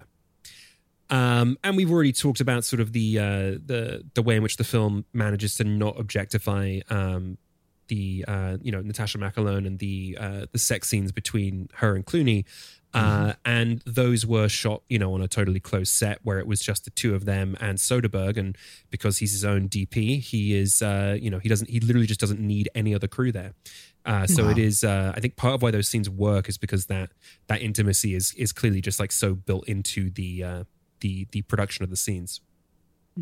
Yeah. Yeah, there's got to be a lot of trust happening in there, right? Especially because him Yeah. and Clooney are like already like producing partners and and friends and uh, a closed set. It's I you have to imagine that reflects in the performance and the end result, right? Mhm. Rather than you know two naked people with like hundreds of people watching them and all these little lights and you know people Yeah. shouting and everything. And again, there are no, there's no like lights in the scene. You know, That's crazy. It's uh, by doing it all practically in the production design. It's uh, you know, it doesn't, it, it, it doesn't even, it's not even going to feel like a film set to them, other than Soderbergh with the camera. Hmm. Uh, so we've already said he he edited uh, the film himself, uh, and so he he enters post production. Uh, as I, I mentioned earlier, it takes him only uh, eight days after production is wrapped to have a first cut of the film. Cameron said that the studio had concerns over the film as they were not used to Soderbergh's method of working, um, i.e., not expecting to get a cut in eight days. Steven, yeah. Cameron said Steven's process is the second he had it done, he wanted to cut it and show it to everybody and get some feedback. That's the way he's used to working. And the studio is not used to seeing anything until it's really refined. And we're talking, we saw a cut eight days after it was finished, and that was just phenomenal. I wouldn't show anything I've done for at least three months. So the studio was at a point where they could have had miles and miles of notes and criticisms, but they didn't. They held back, and that's hard for them to do. This is a considerable amount of money for them. It's not a $100 million, but it's still, they want it to be as good as it can be. And now they feel that it actually is. Cameron is like, I, I wouldn't show anyone anything for like 12 years. Yeah. how, how long? I, I, will remain in my bunker Yeah. in New Zealand until someone drags Yeah. me out. Right. Yeah. Um, Cameron was also impressed that Soderbergh cut out most of the scenes in which the characters directly addressed either the science of the film or the philosophy of it. Uh, there was apparently a lot more of it. Uh, you know, the, the runtime of it right now with credits is uh, an hour and 38 minutes. Uh, so there was, you know, several cuts that were longer than that. But there was also at one point an 85 minute cut. Um, Wow. Yeah. Uh, Soderbergh, uh, you know, Cameron said that Soderbergh was absolutely mercenary with his own material and he would uh, he would try and trim it down to its its barest sort of necessities and Cameron actually had to convince him to put more scenes back in um, Hmm. which you never really hear any producer say I know. yeah I think it's a question of what you want from a movie because the Tarkovsky one is full of a ton of discussion and discourse about the philosophy of, you know, this station and this Yeah. this this thing. And this film is very, very light on it. Um, personally, I, I kind of like this version a little better, to be honest. me too Um, but Yeah. it's interesting that like you will hear Solaris uttered in the same breath as 2001, but you won't hear almost anyone talk about this Solaris film, right? Mm-hmm. hmm yeah Yeah. that sequence of the the Athena craft docking with the um, with the Prometheus was uh, initially twice as long, uh, and it's already a pretty long scene, and it was set to the complete, you know, start to finish uh, of the Velvet Underground's Venus in Furs. Um, because Soderbergh had initially wanted to use music that would announce uh, that this wouldn't be your father's sci-fi film. Uh, Oh. but but Cameron convinced Soderbergh to to go with score and let that reveal happen uh, as it happened. Uh, and then, of course, one scene later, we get Insane Clown Posse. It's diegetic though, and it feels It right is, for that diegetic, character. Yeah, it's true. It feels like a character beat. Minnie Manson listening to ICP. It's such a great touch, though. It is perfect. You just hear it like echoing from far away at first. Like you hear that like like Like you hear is the that scream. what I think it is? Yeah, you hear the scream in the music, and you think, "Oh wow, we're on a haunted spaceship." And then you're like, "Oh no, it's just ICP." But also, we are on a haunted spaceship. yeah. Um, for the design of the uh, of, of Solaris itself, you know, they in, in the in the Tarkovsky film, it's this sort of you know, it's this ocean, and we really only see the see the ocean itself. Um, but here they decided to visualize the surface of the planet uh, more like uh, firing synapses um, to sort of speak to the the sentience of the entity and build that into into the design. Uh, and they also created six different versions of Solaris. So it starts off looking more tame, and it has this this purple hue to it. And as the film goes on, it gets more and more chaotic and and more orange and more red and uh, perhaps more angry looking. kind of in parallel with the color choices and the flashbacks too. I don't think you get very much red until Rheya shows up on the scene. Yeah, And then she's wearing red, and then um, slowly, like the color red just sort of starts to envelope both of them until it's it, it almost feels as though they're enclosed in ki- inside like kind of a womb mm-hmm. almost. Um, but then there's also a lot of rage in there too. It's both a very nurturing color in this movie, and it's also a very angry color in this movie. yeah. It's such a especially because it's it's first introduced in the flashbacks, and the flashbacks start off feeling so warm, and then by the end of it, you're like, this is not warm. Yeah, get me out of here. Yeah. Yeah.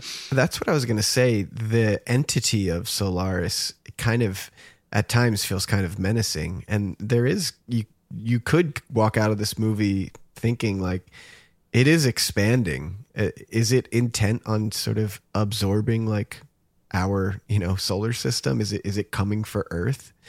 Uh which I mean, I love that idea. If that if I Mhm. mean that's what that's what civilizations or, or you know creatures do. They they go out and you know proliferate. So, uh, but Which- it's which it's Cameron, very subtle. Cameron yeah. talks about that on the commentary. That notion of uh, Oh, he does. of of uh, you know the the most intelligent you know species in the room is eventually going to subjugate the the other Right, ones. yeah. Um, and the and the way that that is sort of like personified in the film is in in Gordon, who is like, we got to destroy this thing. It's definitely smarter than us. We need to be smarter than Mhm. it, otherwise we're fucked. You know. Uh, and and he was saying that if he was on the spaceship, he would have her point of view. I mean, there is a reading of this film that ends with like this species, this thing has made this man like its prisoner, right? Mhm. It, Mhm. He is he is stuck inside this this field. Right, it's driven him mad to the point where he's like, "I would like to be here now instead," and you know, Yeah, just, you know, and it is an entity that to this thing. expands and it absorbs. So maybe it's not so nice. I might be misremembering the book, but I think there is a, a more sciency thread that involves uh, the planet kind of growing islands out of the ocean, and they can't really tell where the islands are coming from. And Right. there's like additional mass that's growing, and they're trying to figure out how to harness that essentially for human purposes. Mm-hmm. And it kind of gets into that idea of, of subjugation and the planet Oh, being more intelligent than the people studying it too, Mm. Hmm. but in a much more like hard sci-fi way. Got it. Right. And then, yeah, in this adaptation, Gordon talks about how the reason she's here is to try and study it as a potential fuel source Right. or, or something else they can exploit for, you know, capitalist means. Uh, and then in the Tarkovsky film, we, we do see islands forming uh, Mm-hmm. in, in that ocean. Um, Cliff Martinez, who you know we've already praised uh, his his amazing score for this. Uh, he said, Solaris was one of my early attempts at doing an orchestral score. It was kind of my first big challenge doing a big studio picture and my first encounter with a really large, it was a 90 piece orchestra. Um, and he says it's his favorite score he's he's composed. He said, I wish I could roll out of bed every day and write another Solaris. Ah, that's so cool. Yeah. Wait a second. Cliff Martinez was a drummer for the Red Hot Chili Peppers for a bit, apparently. Really? Really? Did we know this? Yeah. That's fun. and also also Captain Beefheart. wow, that rules. Um, but yeah, I was looking at right. He does he does like the soundtrack of Drive, but not, of course, like those you know iconic songs that were Right. that are in that, and uh, and Only God Forgives and Neon Demon, all Mhm. these Nicolas Winding Refn films. He's done a bunch of Soderbergh movies. What I feel like he's also done. Uh, oh wow, yeah, he's he's on a lot of Chili Peppers albums. wow, I didn't realize. yeah, I didn't know that at all. That's so funny. Weird. Interesting. Yeah. So as we uh, make our way to the film's release, things kind of start to to take a turn for the film. Uh, the first thing that happens is the MPAA uh, tries to give it an R rating. Um, Clooney said of this, "I think it was orchestrated. If you ask me, there's a huge dilemma with how to sell this film, and the marketing on it so far has been pretty dismal. From what I've seen, the trailers and commercials have nothing to do with the film." Um, and Soderbergh says uh, it was unexpected because I intentionally backed off from some of the more overt sexual stuff in order to make the film more romantic. It certainly didn't feel like an R after that, particularly when you compare it to what else is rated PG 13. I thought we should be able to get in there too. And much of the film's publicity surrounds Clooney's ass. Um, Clooney felt that this was due to the studio not knowing how to market the film, saying, Oh my god. yeah, the movie probably won't open great at the box office. It will probably do modest business at best. It won't appeal to the masses because it asks questions of the audience that movies don't ordinarily ask. It's a tough movie to sell. They're spinning their wheels on this one. I think they're happy for anything that can get them some ink. And I suspect that is why you've heard so much about my butt. God, that sucks so bad. They put so much thought and time and effort into this movie, and uh, and and the studio doesn't even know how to like approach it. That just I find that personally upsetting. I already knew this, and. I'm still upset by it. yeah, it's uh, it's a huge bummer. Um, When asked what it was like to see Clooney's butt, uh, McElhone responded, "You should have seen his front."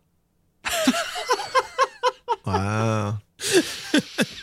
Amazing. Nice response. Yeah. She also said, uh, I don't think Steven made a decision that he was going to show George's behind. It wasn't like, let's try and sell this movie on George's backside, beautiful as it is. I love this. Yeah. And Soderbergh said, I guess we'll have to see how much awareness it raises, but I understand how it happened. It's hard to talk about the cosmos without going back to George's butt at some point. I told you, Dom. I told you we were going to talk about his ass. It has a very um, thin, like fur. Did you notice? On, I have a. I can't say we I did. we upgraded our TV in here, so it's a bit bigger, and I can see just a very light, like fur around his cheeks, and I, I appreciate that. Time for Now, that 4K re-release, man. yes. Give us the 4K butt. um, Solaris was released domestically on November 27th, 2002. On an estimated budget of $47 million, the film brought in 14.9 million domestically and 30 million worldwide, uh, making it a box office flop uh, and blame placed squarely on the marketing. Heartbreaking. Yeah. Yeah. What a bummer. Yeah. Uh, it also it got like a relatively mixed critical response as well. You know, it leaned positive, but most people compared it unfavorably to the Tarkovsky film. Um, And as I mentioned earlier, um, and as we've already discussed, Stanislaw Lem, uh, not a fan, despite not having seen it. Isn't that always the case? Yeah. Did you even watch it? Yeah, he said some reviewers, like one from the New York Times, claim the film was a love story, a romance set in outer space. I have not seen the film and I'm not familiar with the script, hence, I cannot say anything about the movie itself except for what the reviews reflect, albeit unclearly, like a distorted picture of one's face in Ripley water. However, to the best of my knowledge, the book was not dedicated to the erotic problems of people in outer space. and neither is this movie. No, not really. The erotic problems. Fascinating. wow. When is it going to get its due? When when is it when is it gonna, they're going to be the big like, you know, Solaris Renaissance? I vote we kick off reconsideration? the Solarisance like Yeah. right here, right Yeah. now. How do we do should it? see if we can host a screening somewhere. That oh, I would be would love great. that. Yeah. Yeah. It just needs a few, you know, a few essays on a few of these big film sites. I feel like we get it going. Yeah. I think there were a few essays la- late last year because it was the 20th anniversary, but Oh, I feel makes like they sense. kind of just slid on by. So maybe for the 25th anniversary, if something hasn't happened then, we should probably get enough, um, I don't know, uh, we should get the ball rolling enough Yes. that it'll be Mhm. able to work on its own power by then. So when did I? I feel horrible that I I didn't I wasn't even aware that you wrote an essay about this. I Sarah. know, me too. I, I see No, it here now. fine. Is it- is it in It's- it's 2018 an- it came out. Uh, I think Yeah, that's- so. That sounds about right. Um, it's an earlier one of mine, so it's not one that I like talk about all that often. But Mm. it involved writing about color, and it was a little bit more disciplined than something else that anything else I think by that point that I had written. So. Um, and it also made me appreciate the Soderbergh Solaris just that much more. So I have a very soft spot in my heart for it. Hmm. Well, I'm looking forward to reading it. Yeah. Um, and we can share it with our audience for sure. This episode is brought to you in part by Noom. Forget one size fits all diets. With Noom, you get a personalized weight loss plan that's tailored to your lifestyle. No food is off limits. Enjoy your favorites while discovering healthier habits. Noom's users love the flexible approach, blending psychology and biology to help you lose weight in a way that's sustainable for you. And great news for foodies. Noom just released the Noom Kitchen Cookbook with 100 delicious healthy recipes. Stay focused on what's important to you with Noom's psychology and biology based approach. Sign up for your trial today at Noom.com. That's N O O M.com. Grab your copy of the Noom Kitchen wherever books are sold. Professional welder Shayna Ford used VR training developed by ForgeFX to hone her skills as a welder. The more time that you spend practicing it, that's what separates a good welder from a great welder. VR training can help students like Shayna repeatedly practice specific skills. Virtual reality definitely helps because the more muscle memory that you have, the smoother your weld is. Explore more stories like Shayna's at meta.com slash metaverse impact.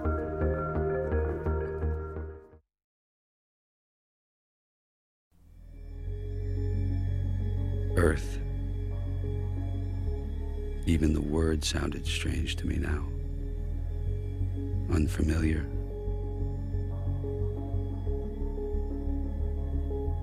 How long had I been gone? How long had I been back? Did it matter?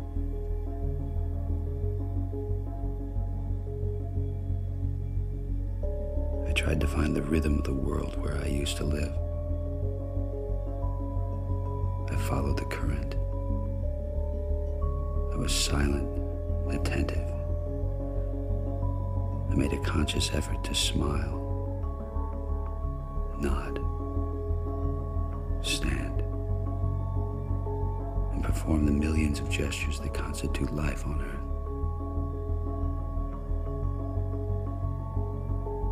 I studied these gestures until they became reflexes again. Was haunted by the idea that I remembered her wrong.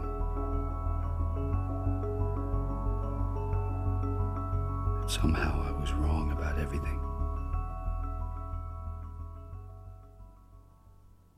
Time to uh, to get to our scenes. As always, Sarah, you have guest rights. If you'd like to share yours first, please go right ahead. Yeah, uh, I'd be happy to. Um, honestly, this one I think is probably the most challenging Eye of the Duck I've I've tried to figure out, just because there's so many different layers and one. things. Like it's a it's a tough one, and it. I'm not going to say it doesn't help because I, I think that it's a strength of the movie that the scenes just sort of slide into each other. I think Mhm. that has a lot to do with the nature of human memory and the way that we perceive things that are going on. Um, but I think my Eye of the Duck scene is almost more just a line reading than a scene itself. And it comes after um, the visitor version of Rheya has figured out who she is and what she is, and the fact that she is not herself, in effect, and that she has been driven to complete and utter despair by this revelation.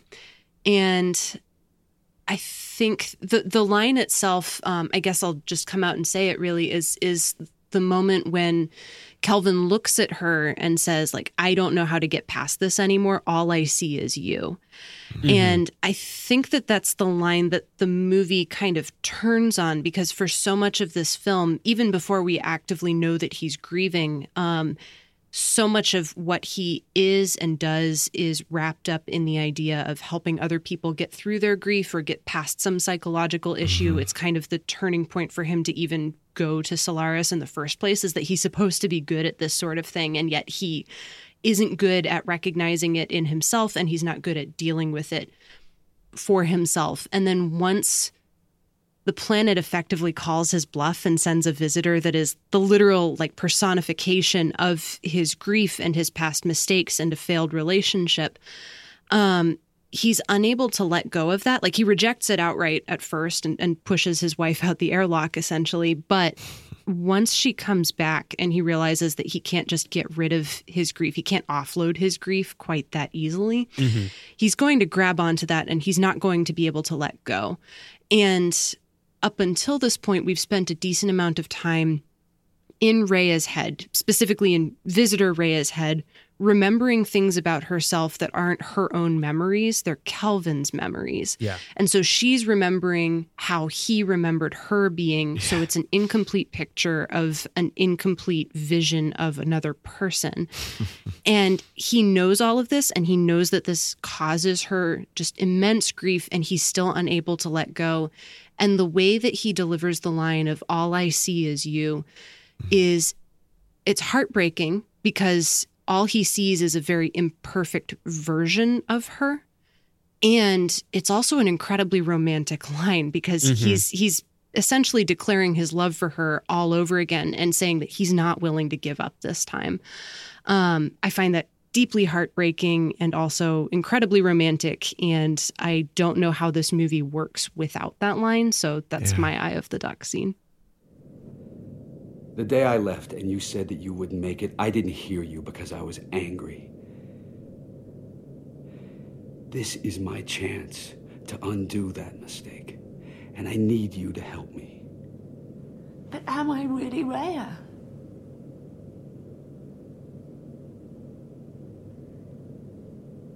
I don't know anymore.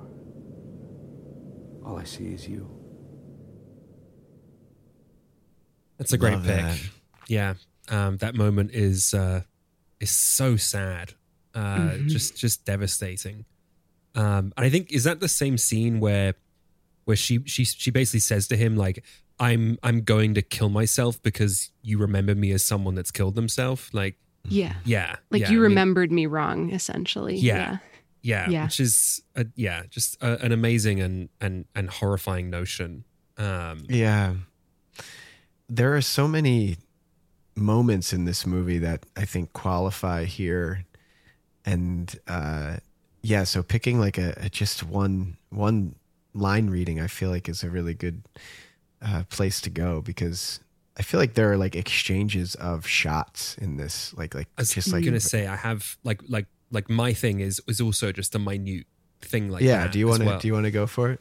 Uh, yeah, yeah, uh, and I, I have a very sort of similar like like read to you, Sarah, but kind of um, just an expansion of a different piece of minutia. But um, you know, I, I I kept trying to think about like how you know the the the, the film is is sort of like circling all these different notions. You know, it's it's talking about grief, love, dreams, and and memory. So when I was looking for a scene, I was looking for for something that could help me sort of synthesize all of these things into into one sort of like unified uh, element. And I found that in a scene uh, around 40 minutes into the film, and it's actually more of a sequence that lasts about five minutes. And this is after uh, visitor Rheya has has has has returned. The the the set it's either you know the same one who's arrived a second time, or it is a second visitor who is also Rheya We don't really know.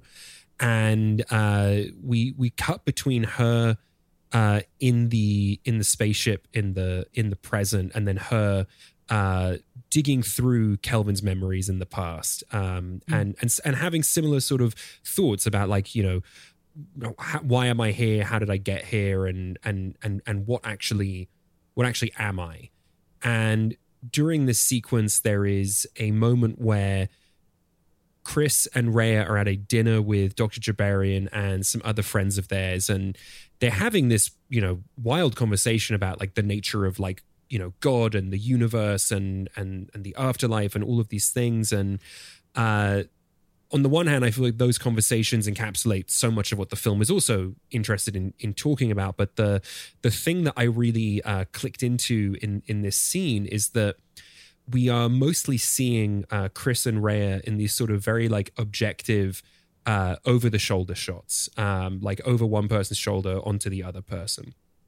But then there's this cut to uh, Rheya's point of view of Chris, and he is staring uh, directly into the camera. Audio Yeah. cuts out. We can't hear him, and like for this brief moment, we live uh, in Rheya's world, Mhm. um, and it's just empty and silent except for you know the face of her husband. And then for an even briefer beat, we see the reverse of this. We see Chris's point of view on on Rheya, and she has this very very slight smile on her face, and we think for a moment, you know, for less than a moment even, that perhaps everything is okay with them. But then we jump cut. It's not even a, a cut. It, it- you know, not it's it's it's a it's like a an intentionally broken edit where we go from this point of view on on uh, Rheya to back to this objective over the shoulder on her, and we realize that the smile is not a loving smile at Chris or for Chris, but a false smile that she's showing to the table and that she is, you know, projecting as she excuses herself from this environment that she she clearly finds to be uh, you know, very, very unpleasant. And uh and and and and then in the present she tells Chris things like I'm not the person I remember. I, I remember things, but I don't remember being there. I don't remember experiencing these things.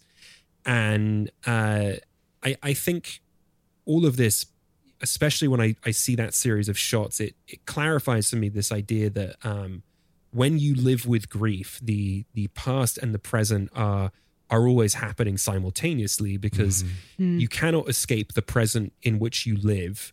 Uh, and the person you've loved and lost exists only in the past, and your idea of them, which you carry around with you at all times, is sort of the only thing that's that's left. And that can become sort of inherently dangerous because the person you've lost becomes contained within your perspective. And your mm. perspective is inherently fallible because it is memory. Mm-hmm. And whether or not you you intend to, you will revise your own history. And mm. what that means is that after they've gone, the part of them you interact with is just the mirror of them in yourself. Um, and I think that is true uh, regardless of whether or not the sentient ocean of a brain like gas giant um, reanimates them in front of you, uh, or if you are just uh, sitting alone thinking about them. Um, and so in that moment, uh, you know, I, I'm sort of thinking about how film can be ambiguous or, or literal, but it is always inherently finite uh, because it is always definable in, in its visual language, in its editing, in its sound design, etc. Um, these are choices that define the perspective for the viewer in the same way that uh, one's own self defines their perspective on the past and then in turn the present. So we are trapped in the perspective of the film in the same way that Rheya is trapped in Chris's perspective of her. And I think that is most made clear to us uh, in that hard cut at the at the dinner table from the from the subjective to the objective. That's why I it's my that. Eye of the Duck. How do you explain that of all the billions of creatures on this planet, we're the only ones who are conscious of our own mortality? You can't explain that. That doesn't mean there's God. Exactly. That, that was There is. Maybe religion has been bred into us. What do you mean? Yeah. The Pope is a wonderful woman.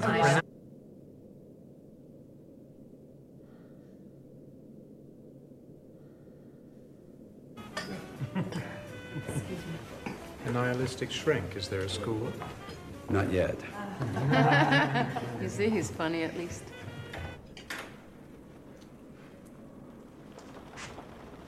Where you been?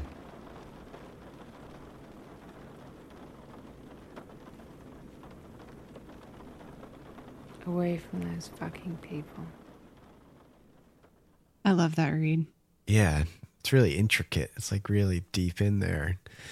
Um, but it's always, I feel like, really, uh, it always unlocks a lot of the director's intention. I feel like when you start needling through like the cuts, you know, Yeah, the, like I mean, you, if you put one jump cut in your film, Yeah. I'm going to fixate on it. yeah, sure, sure. um, and it's just so interesting that he um, I feel like he you know he he's he's this this character is just defined by someone else's perspective of of them um Mhm. and film is a a medium of perspective you know it's it's Mm. it's such an interesting uh interesting way to uh to approach this thing and and just you know it, it's it's an amazing way of sort of making the the themes of the film the film like tactile and and like you say dom putting building them into the form um because this is a it is such a form forward film. Like you know we've we've, Oh, yeah. we've got this this incredibly built space station with this this practical lighting that's all blue and cold and and all the shots are like on this this moving you know uh dolly uh cart that you know they're all stationary you know not, not stationary but all um all smooth and solid. And then we we go to the past and everything is warm and handheld. Um it, it, it's constantly calling attention to these things And I think it's also smart, not just about the form, like physically, but also the form of film in that it's quite often used to objectify women in particular. And I think Mhm. that the movie uses that history and that knowledge to its strength and comments on it without making it like an object lesson. And here's how you make a movie about Mhm. a relationship with a woman either. It's just, it's so smart and it's so layered and you can read it on so many different levels. And I feel like they all work. hmm Yeah, it's such a rich movie. I, Yeah. uh, yeah. I really hope more people, more people see this thing. I I I mentioned that uh, interview on Charlie Rose, and um, I I also came out of this movie thinking like there are a lot of things here that qualify for the kind of scenes that we talk about on this show. Mhm. And I was listening to Clooney talk about the film, and he said something that I wrote down that I really it uh it really like stoked my interest because you know him playing Chris Kelvin it you know it's it it's interesting to see where the lead actor thinks this film goes in the end por- portraying this person and he said this is a film about surrendering to the unknown. Hmm. And at first I was on the fence, like thinking about this. I think one of the great like masterpiece, like, you know, notions of this film, I think, is this very confounding and like uh rewardingly complicated character transformation that happens at the end.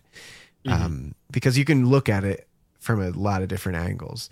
So at the end of this film, they realize that it, like the only way to get back to Earth is for them to go back into the Athena and you know jettison away from this station and away from the ever expanding uh, Solaris field. And you see him with Viola Davis in in the cockpit, and then it's all told in this really kind of like weird, like visual, visually like poetic way where he he leaves and he goes back into the station. So Mhm. you know the Athena drifts away and he's in the space station, and um, so that moment, that his choice to do that is, you know, a powerful, powerful character choice because essentially what is happening here is he's choosing to not return to like the world of the living, right? Mhm. He is a grief counselor. He is lost in his grief. And he is choosing to, instead of, you know, uh, move through his grief and grow and overcome, he is choosing to return, you know, back into it head 1st Mhm. And I find it so fascinating that Clooney sees that choice as like a, you know, uh, almost like an accomplishment or something that, that Kelvin is like, I am going to just surrender myself fully to this grief. Mhm. um, it's it's a very like motivated choice. And there's this great monologue that he reads in the end or that he, he it's it's voiceover narration. He says um, he says earth even the word sounded so strange to me how long had i been gone how long had i been back did it matter i tried to find the rhythm of the world where I used to live. I followed the current. I was silent, attentive. I made a conscious effort to smile, nod, stand, and perform the millions of gestures that constitute life on earth. I studied these gestures until they became reflexes again. Hmm. And everything in there is such a like perfect uh, little nugget of, you know, living with depression, living with grief Yeah. and uh, you know especially all of us who have come out of this pandemic and like this thing of like standing in a bar and being like i don't know what to do with my hands like Yeah. what does everyone I- I- else I, do can't believe he like nailed it so well. Yeah, in this, in yeah. this monologue. Yeah, and the way that you know i saw this uh this comic once of it was a description of grief of like um you know uh, mourning someone and how like you're carrying such a heavy burden and but the weight that you're carrying is the stuff that you are like taking from yourself and putting into this burden. And it just gets heavier and heavier the more like focus and you know it, and the more interest that you fill this this grief the bigger and heavier it gets but it's all coming from you because the person's gone. I mean Hmm. in this film i feel like his uh his grief gets so heavy that it starts to like uh overshadow him as a person. Like as you're saying adam like he's so compelled by this memory this you know fake memory of this person that he misses. And um he starts to lose himself. And that that is really what happens in the end here that he completely like loses himself to this grief and and uh is swallowed up by it.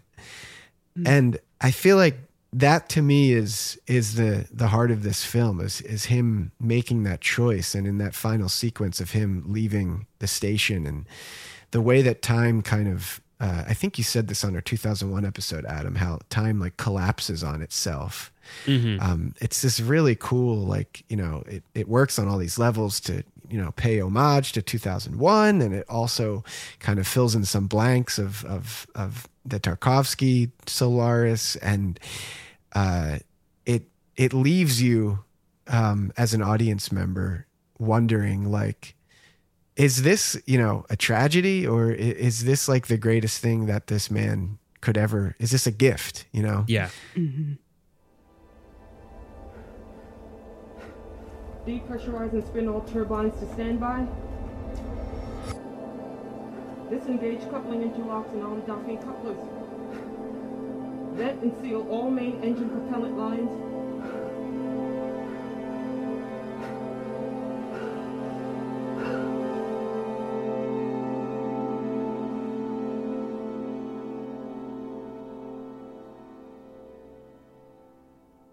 Yeah, I mean, I, I think there's there's it, it like gives you the option of reading it either way, and even that that Yeah. Clooney quote you you you brought up this notion of uh, surrendering to the unknown. Is that is that what you said?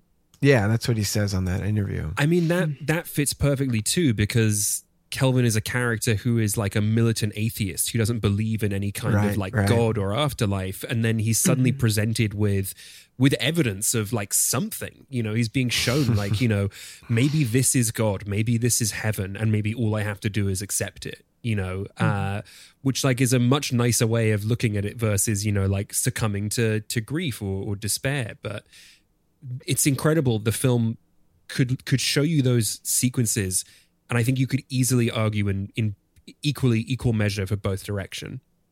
Yeah. I'm inclined to lean towards the slightly more hopeful Mhm. area. And I Mhm. think that's because I keep fixating on the Dylan Thomas poem that Yeah, gets about to quoted bring as the like, script yeah, that- as well. it's like in there and we haven't even touched it yeah Yeah, we missed Yeah.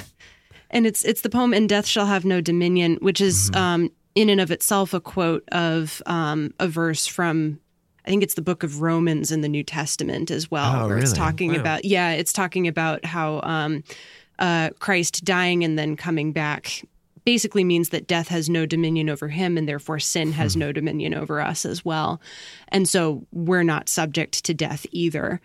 And I read that quotation of that line both as Rheya's outlook on life, much more than Kelvin's, but I think it also makes me feel much more inclined to feel hopeful about the end of the movie because Rheya explicitly tells Kelvin, like, we don't need to think like that anymore when he Yeah. asks her if he's dead. Like, Yeah. death doesn't mean anything to either of them anymore, and they can continue to live together. And it feels to me as though they get a slightly better, fuller picture of each other. It's it's not just this one dimensional. I'm grieving this person, and so I'm going to project her out into the world. It feels a little bit more full and mysterious than that. Yeah, I, I I totally agree, and and and even then the the the camera tells us the same thing where we have these really long point of view shots of them. Even uh, the and the first point of view shot of uh of Chris is from really far away, and he Hmm. and it, and it holds for a really long time as he approaches the camera. So it's unlike when uh, in the scene I brought up earlier where uh, Rheya is glimpsing herself in his like reflection almost like here it is you know the scene is told from her point of view until it switches to his point of view so in, Right. in that sense it is very uh it, it is much more of a, an even footing um and a thing that that dom and i briefly touched on last week when talking about the the 72 tarkovsky film is this notion that um hari the the wife in that film she she's getting more human as as things go on and eventually she's able to to fall asleep.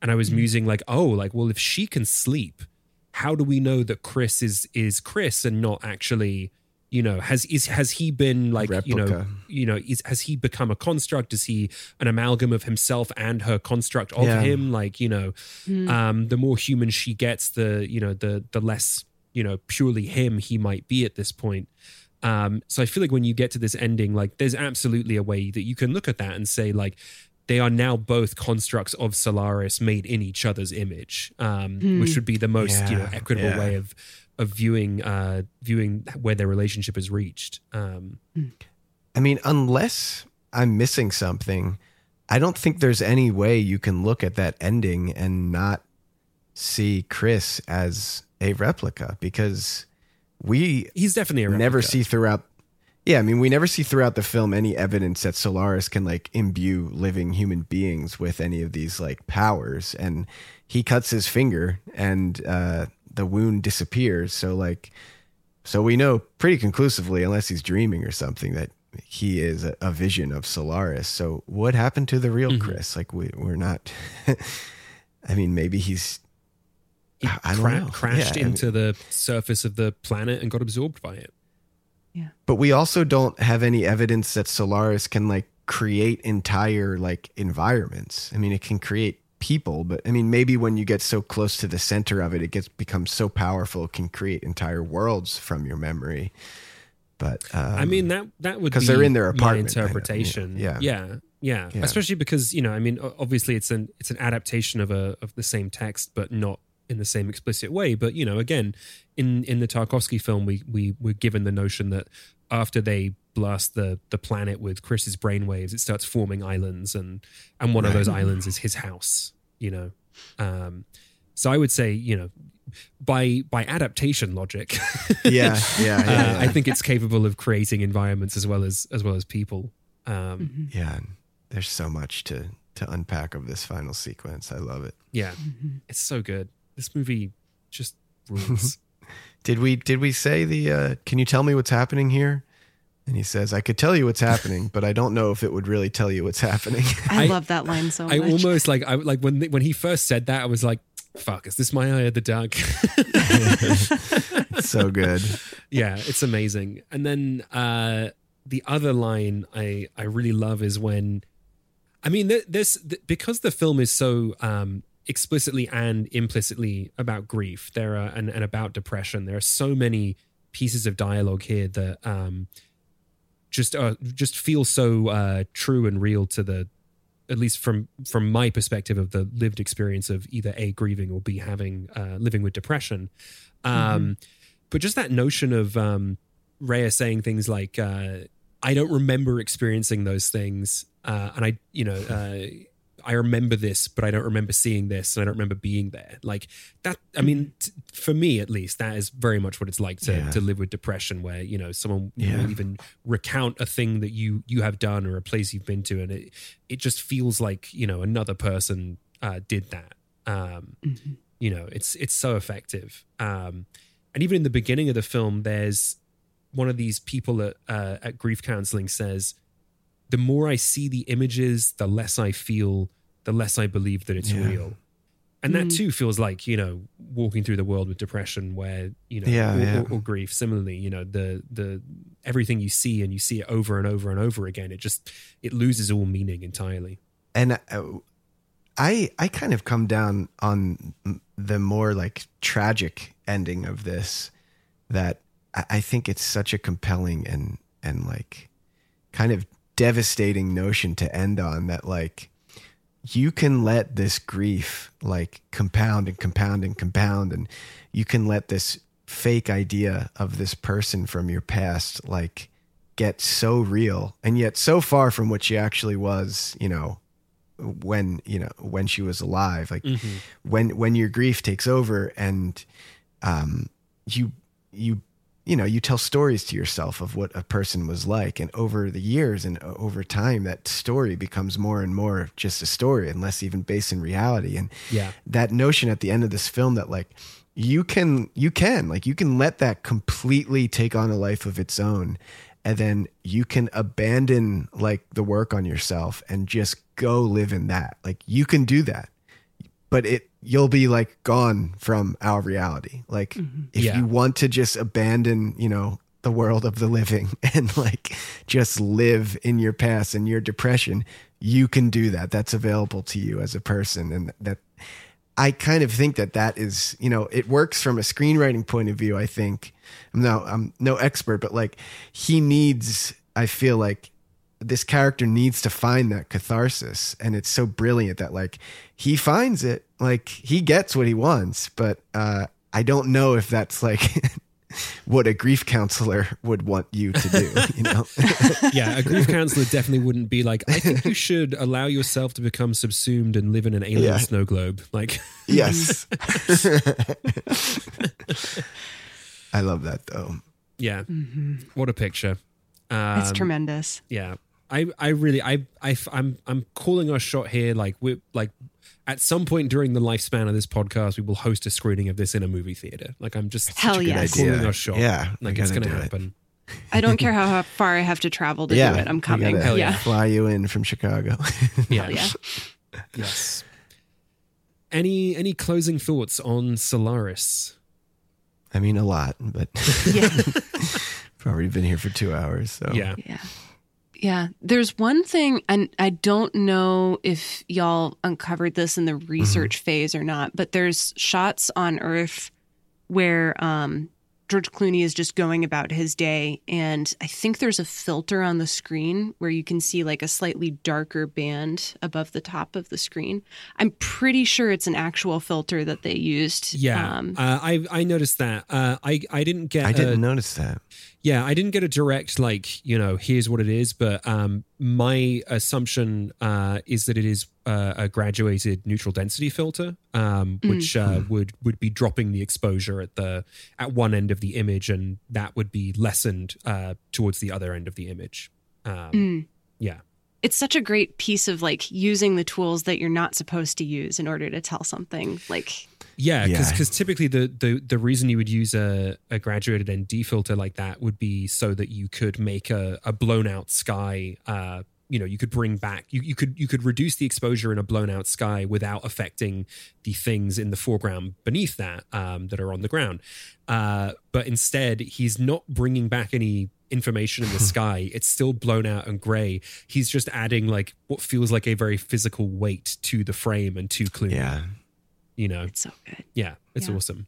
that's all I have. I just, I love that piece. No, I'm glad you little brought that up. It's a great, it's a great thing to end on. Yeah, thanks for coming and uh, sharing this with us. Uh, Yeah, thank you so This was much for really having me on. I adore this movie, and it had been several years since I'd watched it. I've actually been looking for the excuse to watch this for probably about a year and a half now, and I Oh, just yeah. had never gotten around to it. So I'm really glad to have been able to sit down Yes. and watch it again and then talk about it. And you'll get another excuse when we do the uh, Eye of the Duck repertory screening. Hell yes. Yes. Thanks everyone for listening. We want to hear from you. Tell us about your Eye of the Duck scenes. You can find us on all social media at Eye of the Duck Pod. Email us at contact at eyeoftheduckpod.com.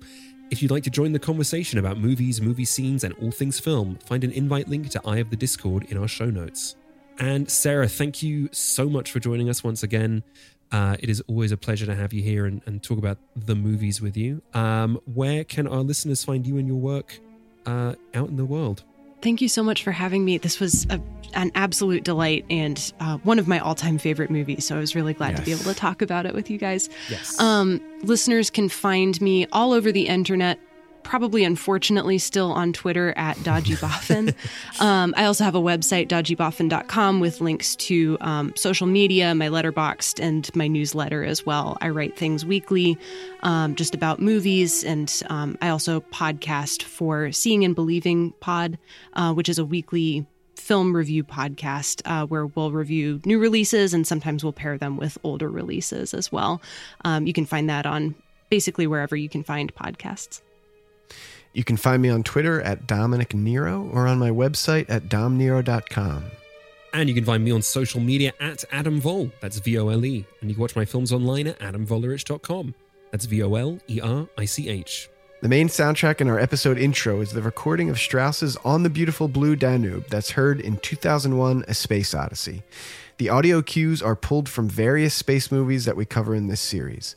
The music you're hearing right now is the recording of Khachaturian's Gayane Ballet Suite, also from 2001 A Space Odyssey. And our logo was designed by Francesca Volerich. You can purchase her work at francescavolerich.com slash shop. This episode was edited by Eric Gunnison. Thank you, Eric. And special thanks to Parth Marate for providing research for this episode. Thanks, Parth. Next week, we are watching Apollo 13 from 1995, which you can Yeah. stream. Yes, very excited to, to be doing Yeah. Apollo 13. It's going to be a great time. Uh, and you can stream Apollo 13 with a subscription to USA or Fubo TV, or you can rent or buy it from your favorite video. My or you can favorite rent or buy it from your favorite video. Let's fucking stop that. I feel like we are getting closer and closer to a real like Fubo sponsorship. this could be a Fubo podcast. anything could happen. uh, or you can rent or buy the film from your favorite video on demand platform. Everybody knows what my favorite is. And the next time you watch a movie, remember to keep your eye on the duck.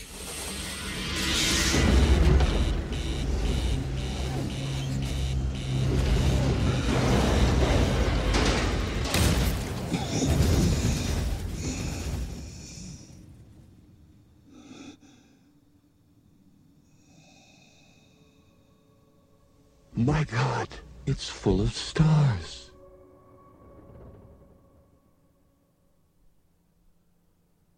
Hey, Prime members, you can listen to I the Duck early and ad free on Amazon Music. Download the Amazon Music app today. Or you can listen ad free with Wondery Plus in Apple Podcasts. Before you go, tell us about yourself by completing a short survey at wondery.com/slash survey.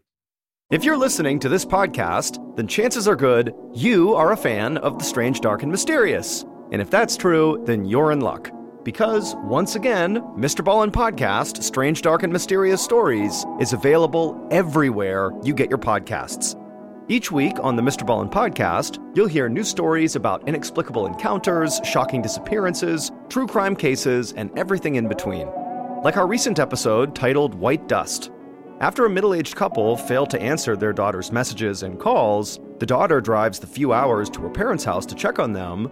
But after arriving and seeing both her parents' cars in the driveway, the daughter gets an uneasy feeling and just can't stomach going inside. To hear the rest of that story and hear hundreds more stories like it, follow MrBallen Podcast on Amazon Music or wherever you get your podcasts. Prime members can listen early and ad free on Amazon Music.